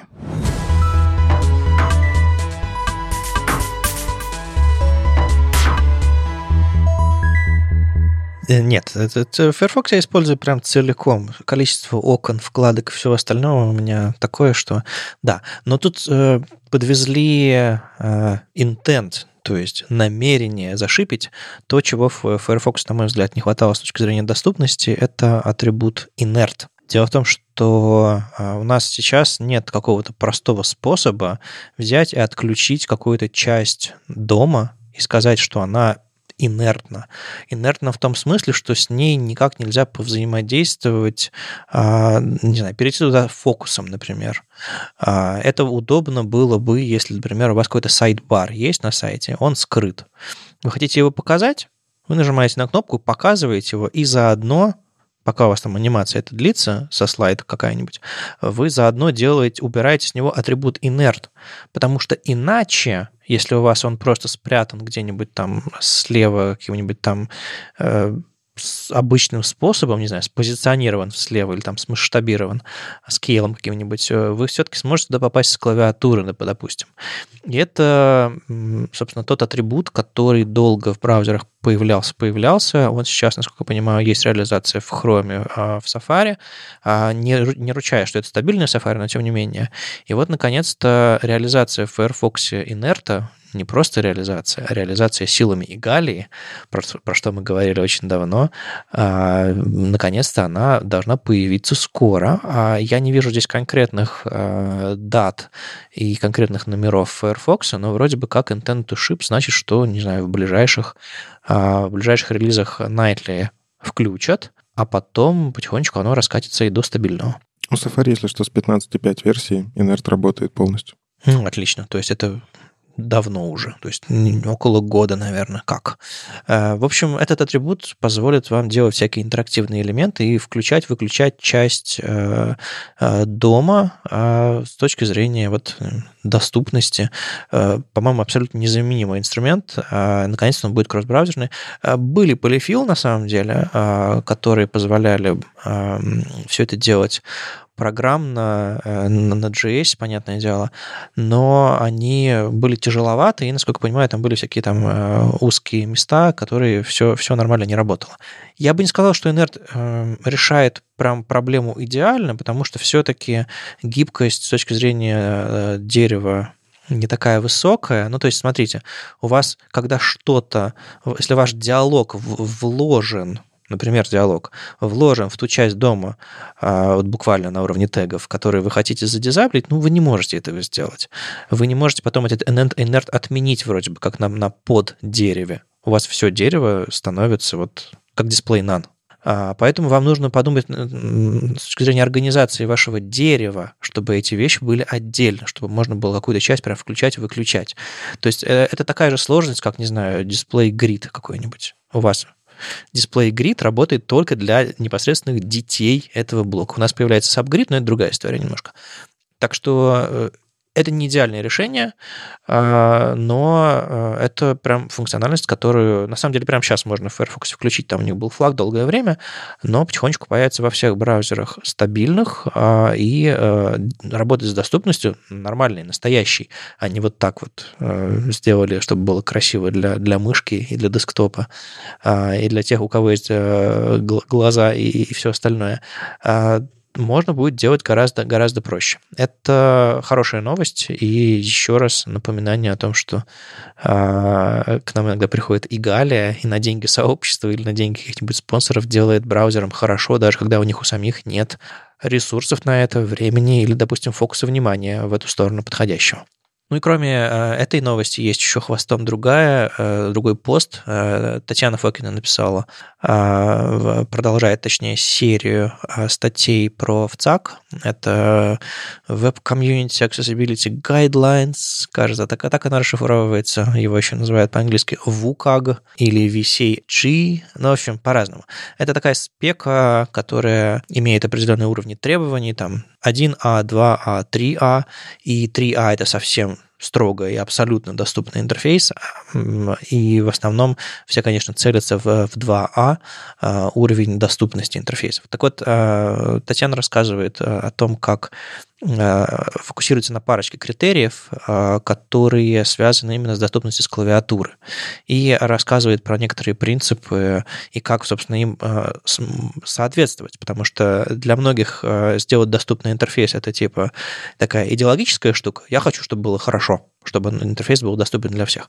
А для других это прям законное требование, которая налагается на вашу компанию, потому что она работает с широким количеством пользователей, или это вообще государственная структура, или, в принципе, законодательство страны, в которой она, в общем, работает, требует, чтобы все интерфейсы были доступными, публичные. И, в общем, э, если вам нужно разобраться именно с точки зрения э, не идеологической доступности интерфейса, а с точки зрения соответствия вот этому документу, э, я страшно рекомендую э, эту статью и другие из серии, и все остальные, собственно, в блоге Татьяны почитать, станет чуть понятнее. Ну, например, вот сходу могу вытащить парочку идей, которые там были, что, например, если у вас в интерфейсе есть drag-and-drop, есть способы сделать доступен drag-and-drop. Они адские, они сложные, но есть и другие способы. Есть способ, не знаю, сделать отдельно кнопку «Обзор» или файл select какой-нибудь, как это называется, и чтобы можно было не просто дропнуть что-то в окно, а просто натабать до нее, выбрать по-человечески и так далее. То есть доступность клавиатуры это не, это не значит, что вам нужно вашу сложную фичу переделать а, чтобы она стала максимально доступна с клавиатуры и потратить на это все, все страшные ресурсы. Можно просто предложить альтернативу, которая с меньшим количеством спецэффектов а, позволит достичь той же самой задачи. Но, э, в частности, Татьяна еще упоминает э, ситуацию, в которой ну, некоторые типы интерфейсов доступными сделать нельзя. То есть, условно, если у вас э, интерфейс, который позволяет рисовать что-то, вот прям натурально взять и нарисовать стилусом, там, мышкой, еще чем-то таким, сделать его доступным, скорее всего, не получится. Это будет ограничение вашего продукта, который сознательно ограничит вашу аудиторию. Такое бывает. Люди, которые, у которых нет машины, им сервис по, не знаю, по, по шиномонтажу не нужен. Так бывает. Но главное, созна... Э, главное не пытаться ограничить ваши интерфейсы, которые можно сделать доступными для более широкой аудитории, только потому что вам лень или вы не до конца понимаете, как это можно сделать. Эта статья поможет вам подскажет, что ли, как соответствовать этой спецификации, и что многие вещи действительно можно сделать доступными с клавиатуры, а не только, а не только самые базовые. Ну и, кстати, про ограничения. Здесь в статье Татьяна говорит о том, что прежде всего это важно пользователям со слепотой, слабовидящим, пользователям с тремором, например, но одновременно есть и другой вид ограничений, это профессиональные пользователи. Вот я, как говорил, я работаю с данными, и наши интерфейсы, они абсолютно не сделаны под клавиатуру, и это чудовищно неудобно. Потому что когда ты работаешь с большими таблицами, тебе надо очень много править, переходить по ним, и почему-то сделано все под мышку. И как только я беру это уже не как разработчик, а как пользователь, я не могу этим пользоваться. Просто потому что это очень медленно. Да, да, да. Все профессиональные интерфейсы завязаны на клавиатуру, потому что ты знаешь, куда нажать.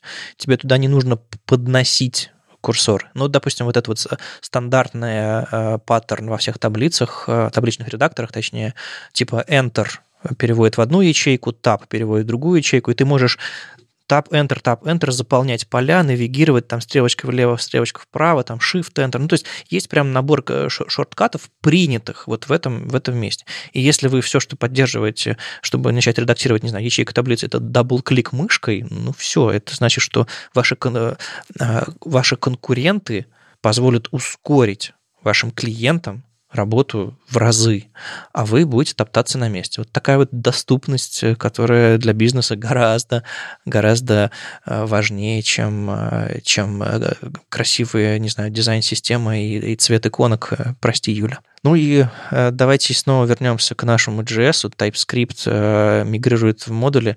Я помню, была история там, как DevTools переписывали себя на современном JavaScript, а тут TypeScript внутри себя переписывает на модули. Я правильно понял?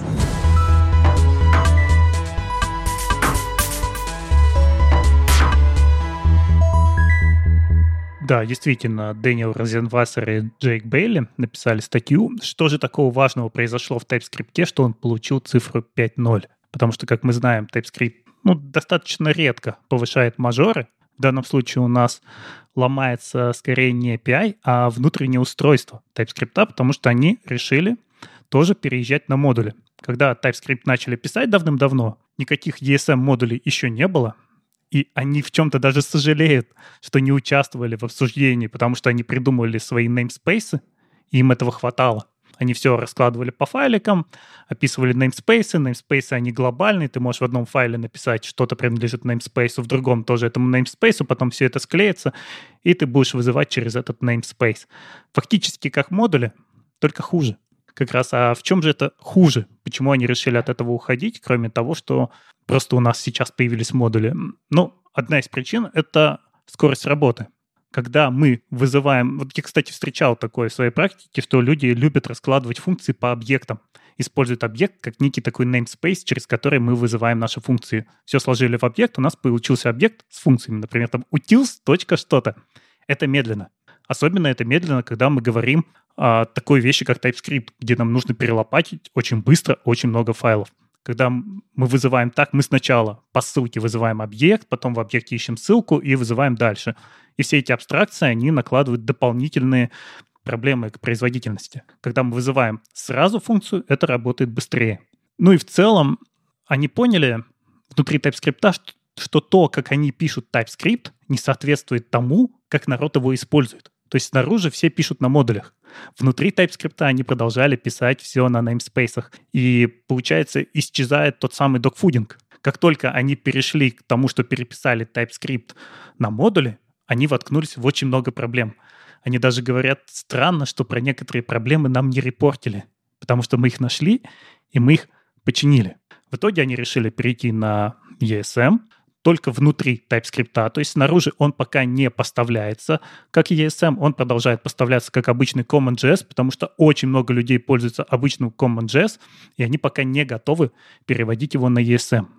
Им пришлось добавить бандлер, они выбрали для этого ESBuild, потому что он, опять же, для них показал лучший результат. Они там еще поспорили, конечно, что именно они будут, эм, как именно они будут поставлять. Будут ли они это собирать TypeScript, или они будут это собирать встроенным транспилятором, который подставляет э, сам ESBuild. Тут что получалось? Если мы все собираем ESBuild, то у нас исчезает сам TSC из процесса. Ну, в итоге они пришли к тому, что в CI у них работает TypeScript, а в время работы они собирают ESBuild. А правильно я понимаю, что здесь по факту для меня, как для пользователя, если у меня современная Node.js, вообще ничего не, не меняется? Ну, то есть, по факту, это мажор, который требует, эм, чтобы у меня движок умел в модуле, и все. Не совсем. Потому что дальше они обнаружили, что очень много происходит манкипатчинга. Из-за того, что люди знали, что там обычные CommonJS модули, они подлазили внутрь и патчили. Сейчас изменяется структура, и все это сломается. То есть они сейчас работают вместе с авторами популярных решений и чинят это все, чтобы убрать прямые походы по файлам и убрать манкипатчинг. Ну, это же даже, наверное, хорошо будет для всей экосистемы. Для экосистемы хорошо, но это некоторые проблемы, которые могут скрыться, когда вы поставите пятый TypeScript, то может оказаться, что какая-то конкретная библиотечка, с которой вы работали, она больше не работает, потому что она шла по структуре глубоко внутрь TypeScript и что-то там меняла. Сейчас так уже нельзя. Вот, и в итоге они провели всю эту работу, они сделали тоже что-то вроде код-модов на TypeScript для того, чтобы поменять, потому что нужно огромную кодовую базу перевести единомоментно и в этот момент остановить всю остальную разработку. То есть делается такой фриз, говорится, ребята, вот остановитесь дня на два, ничего не делайте, мы перевезем и снова запустим.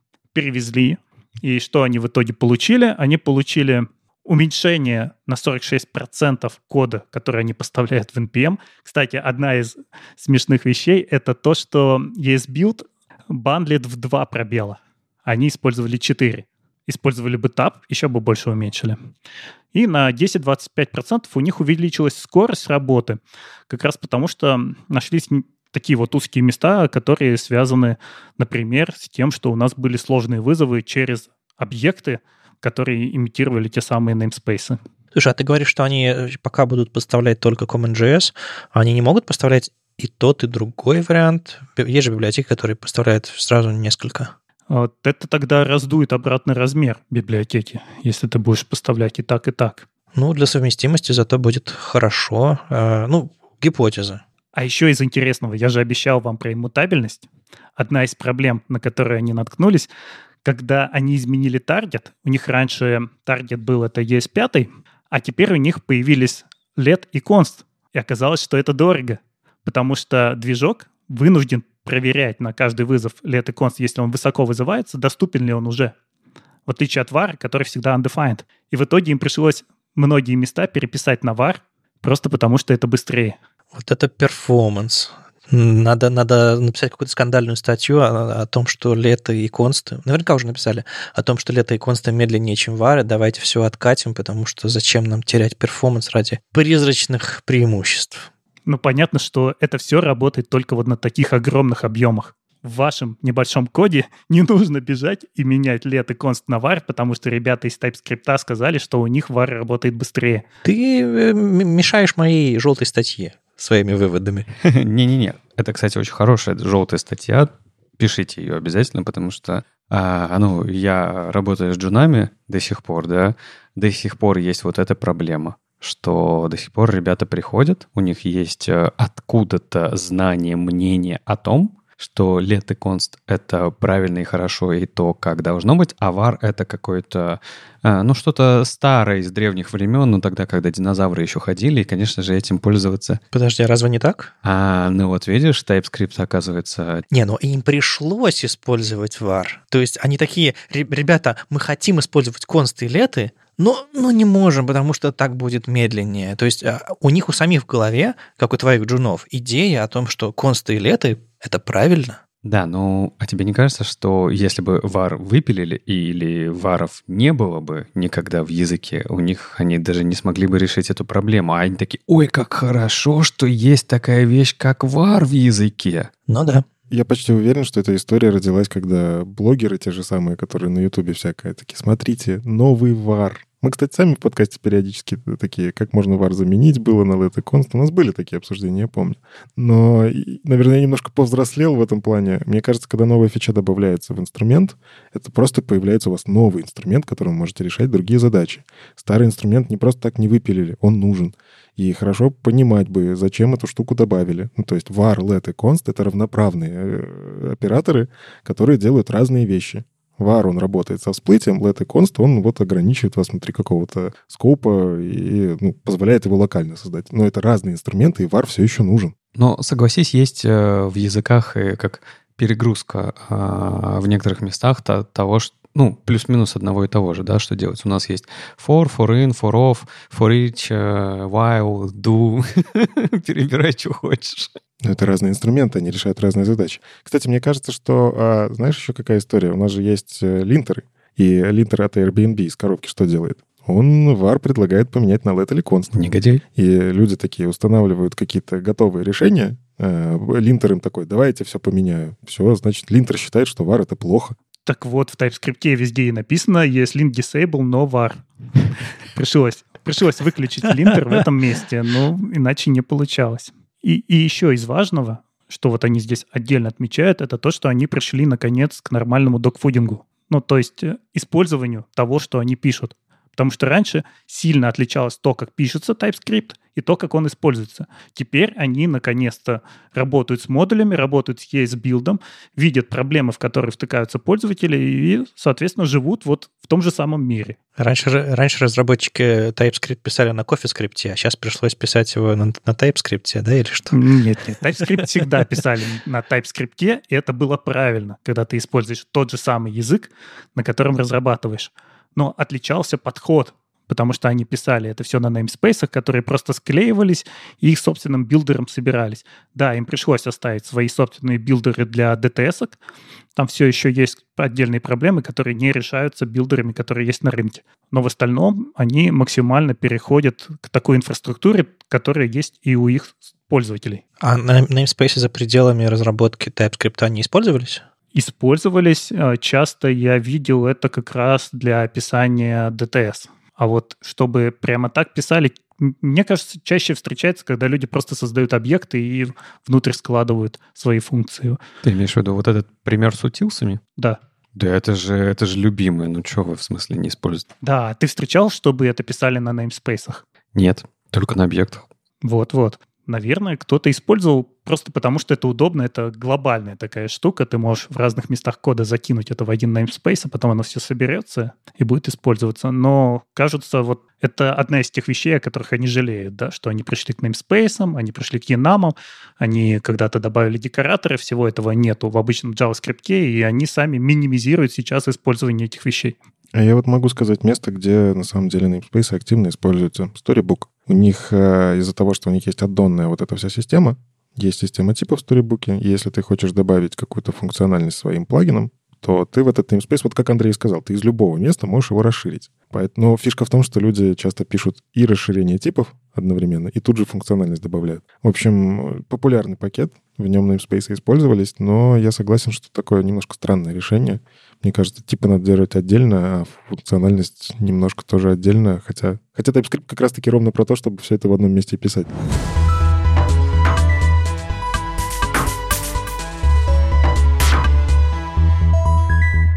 Ну какие у нас э, задали вопросы наши слушатели? Э, напоминаю, что мы ждем ваших вопросов на подкаст webstandards.ru, нашу почту. В шоу-нот, конечно же, ссылка будет. Люди продолжают задавать вопросы, некоторые технические, про то, как мы подкаст делаем, некоторые про технологии. И первый вопрос задает Яна. Э, говорит, э, вижу, как фронтендеры рекламируют спецбраузер для разработчиков Polypain. Что скажете? Есть ли опыт работы в нем плюс-минусы, подводные камни? Ну, вообще правильно говорить, подводные грабли ведь, нет? Ладно, это нишевая шутка, когда-нибудь расскажу. В общем, Polypain как на самом деле имя, название подсказывает, это многопанельный браузер. Не как Arc. А, мне кажется, они, они раньше это придумали, чем Arc. Хотя раньше всех это придумала Opera, это точно.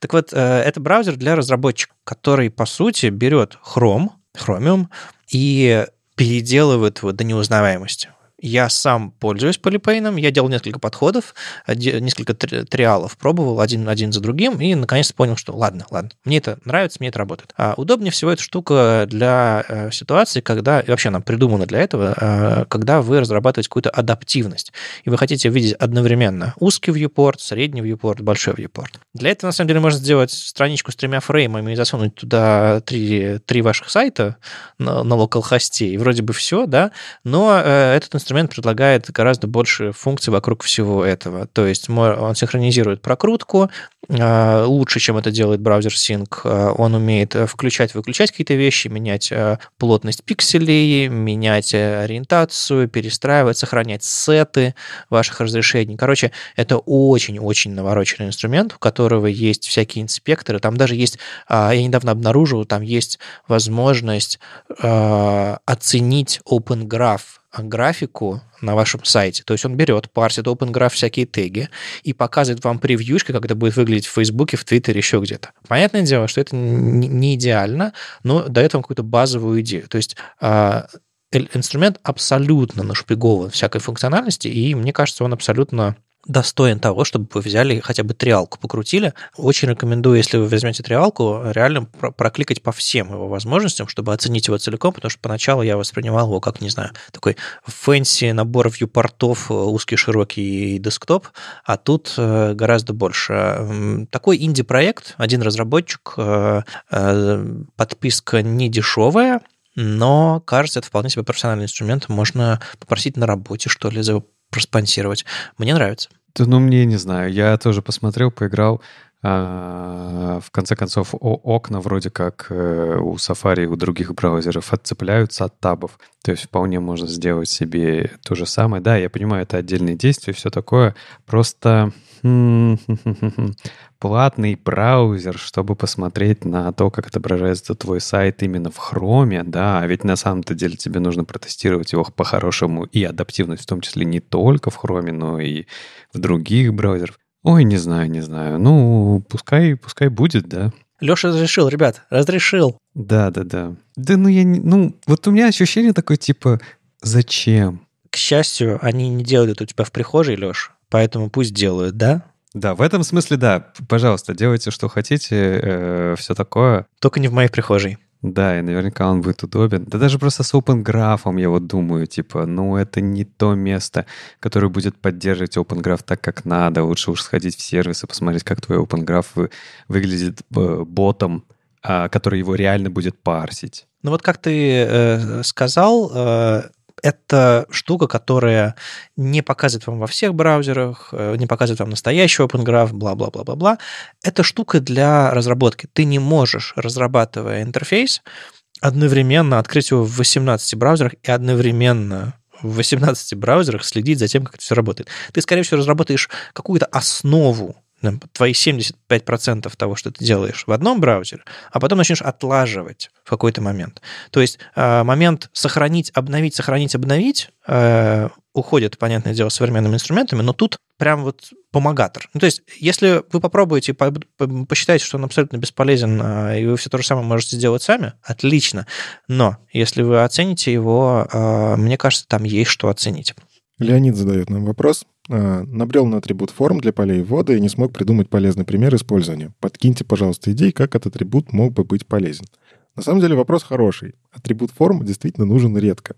Мне кажется, по-хорошему все-таки нужно обернуть в так форм, внутри это все обрабатывать, либо там через форм дата хорошо работать в JavaScript. А, ну, то есть с точки зрения структуры правильнее все-таки вкладывать теги друг в друга. Но все-таки иногда у нас возникают ситуации, связанные с версткой. Ну, то есть, так или иначе, пришлось разместить и пересечь несколько форм, потому что, допустим, у вас есть две ручки бэкэнда, которые обрабатывают эти формы по-разному. А не забываем, у формы у нее есть как бы URL можно указать, куда отправлять, и оно работает без JavaScript. Очень удобно, рекомендую, как fallback. И иногда какие-то инпуты нужно высунуть за пределы этой формы. Или, например, вы хотите использовать input из дизайн-системы, его невозможно как-то так подсунуть. Ну, библиотеки написаны неудобно, но очень надо связать. А атрибуты вы все-таки как-то добавить можете. Так вот, если у вас input вылез из верстки, вылез из тега форм, но вам очень надо его связать, а еще не забывайте, есть input type button, кнопка, да, ее тоже можно связать. А, это вот атрибут ровно для этого. Но мы сегодня уже обсуждали, что у нас есть ситуации, когда мы завязаны на э, структуру нашего дома. Вот этот атрибут inert, там гриды, еще что-то такое. Если вам не вам нужно вот, вот прям положить вашу кнопку э, в сайдбар, ну вот ну так вот дизайн у вас. И не, неудобно вам всю форму делать на всю страницу. Положите ее в сайдбар, ну и прокиньте атрибут форм, чтобы она сабмитила нужную вам форму и не завязывайтесь на, на дом дерева. Мне кажется, это все полезная, хорошая фича. А бывает, что вам нужно отправить э, э, по одному экшену в одну сторону, по другому экшену в другую сторону, не знаю, проверить ошибки или, или засабмитить формы. Это, это очень разные шаги. Или, не знаю, пройтись в каком-нибудь визарде вперед-назад. Это тоже разные формы. Другая Яна – спрашивает, вернее, комментирует а, по поводу нашего Телеграма. А, мы, э, я, я грозился и даже разок попробовал не кидать больше туда mp3 файлы. А, во-первых, э, нам, нам другой слушатель написал, что э, все mp3 файлы прекрасно скачиваются со всех платформ, куда мы выкладываем. Ну, из большинства, по крайней мере. Просто на сайт можно зайти и из плеера скачать mp3 файл, если вам так удобно. Все они очень прозрачно пронумерованы, это никакие не CDN, они просто очень плоско и просто лежат на сайте. А вообще Ян говорит, что из Telegram, во-первых, приходит очень удобное уведомление о том, что вышел новый эпизод. То есть можно у нас в чате только подкасты выходят, никакого мусора, никакого, ничего такого. А также на самом деле оказывается. Э, тут вот Андрей, во-первых, рассказал, что в Телеграме э, можно скорость увеличивать не дискретно, а плавно. То есть можно чуть-чуть побыстрее наши медленные голоса сделать. Или, допустим, помедленнее, если кто-то тараторит. Вряд ли индивидуально, но целиком на, на, на все прослушивание. А плеер запоминает, где ты слушал, и продолжит, там можно не перематывая. Это все классно. Но, кажется, главная фича, э, почему люди слушают в Телеграме, я об этом тоже не знал, не думал точнее, что работает с заблокированного экрана. То есть, в отличие от какого-нибудь Ютуба, которому нужно платить деньги за это. Так что э, спасибо всем, кто нам написал. Э, кидаем, будем продолжать кидать файл в Telegram, э, и там еще и размещать главы, которые, э, оказывается, привязываются к Телеграму, и можно там перематывать, даже кликая на эти тайм-коды. Так что спасибо, высказались, продолжим. Никита спрашивает. Другой Никита, не я. я не говорю о себе в третьем лице. А, для прямой ссылки на часть документа мы используем якоря. А как браузер обрабатывает подобные ссылки под капотом? Например, дожидается ли он, пока грузится скрипты, или сразу пытается переместиться к нужному месту? Есть ли задержка? Как правильно делать подобные ссылки для SPA-приложений? И тут как бы ну, в прошлом, прошлый раз задавали вопрос, а как сделать так, чтобы у вас не только профессионалы были. Вот, в общем, мы перед записью такие, а мы не знаем, как ответить. ну, правда. Дело в том, что это очень браузерная история. Ну, мы сошлись на том, что ссылки точно, переход происходит в тот момент, когда рендеринг произошел, потому что иначе нет смысла. Браузер, э, когда у него есть уже layout, у него есть просто позиция по Y, куда он может перескроллить, он это сделает. Кстати, по X тоже. А, если что, скроллинг в горизонтальных документах тоже работает. Ну, короче, у него есть точка, которую он должен поместить в левый верхний угол, Вот, он сможет ее рассчитать и сделать. Точно так же, кстати, текстовые фрагменты. Я когда с ними игрался, а, вот эти, на которые можно дать ссылки, URL text fragments. Uh, точно так же они ждут, когда страница отрендерится, поэтому, да, эти ссылки могут внезапно тоже ломать э, кумулятивный сдвиг, вот эту метрику, потому что вы даете ссылку, она ждет полного рендеринга, а потом, оп, и все прыгнуло, и метрика сломалась.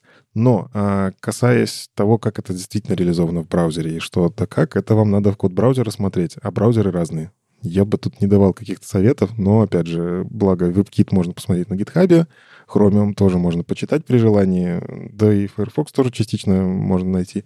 Вот. А что касается SPA-приложений, э, пользуйтесь, конечно. Если у вас там сервер-сайт рендеринг нормальный или сервер-сайт генерация с какими-то островами, у вас как минимум произойдет переход к интерфейсу там, куда надо, но клики можете обрабатывать JavaScript. Если JS все-таки заработал, да, ну, он, он обычно, он часто подгружается после того, как рендеринг произошел. Это нормальная история. А, поэтому, короче, тут надо замерять для конкретного приложения, но я бы использовал как раз эти хэшки, почему нет? Раньше сингл-пейджи на этих хэшиках работали. Это назывался хэшбэнгом, и это были наши роуты. Там есть большая проблема, а, важная часть. А, хэшики не передаются на сервер. То есть ты, когда этот URL передаешь, у тебя есть просто часть без хэшика. И ты из Node.js не можешь понять, куда пользователь перешел. Поэтому раньше single-page приложения могли единственное, что делать, на клиенте понять, какая страница, и попытаться ее загрузить. Поэтому и перешли на History API. Ну, get-запросы все еще работают. На сервер передаются. Можно их конструировать на лету как роут. Но зачем? Но зачем? У нас есть History API, более того, даже Navigation API есть, но об этом как-нибудь поговорим в другой раз.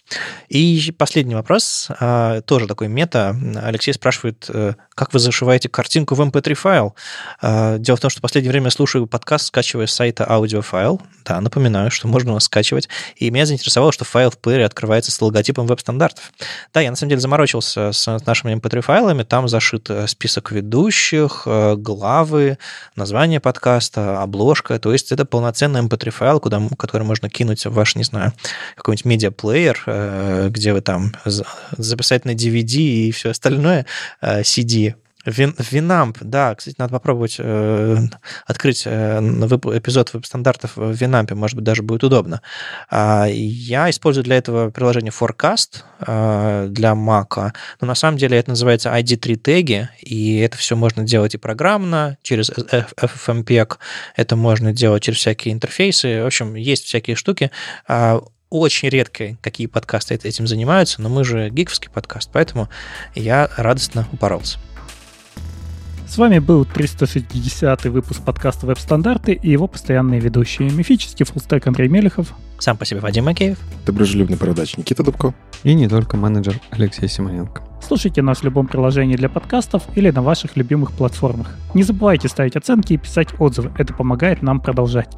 Ждем ваших вопросов на подкаст собакавебстандарт.ру. Мы обязательно ответим на самые интересные. Услышимся на следующей неделе. Пока. Пока. Пока. Пока.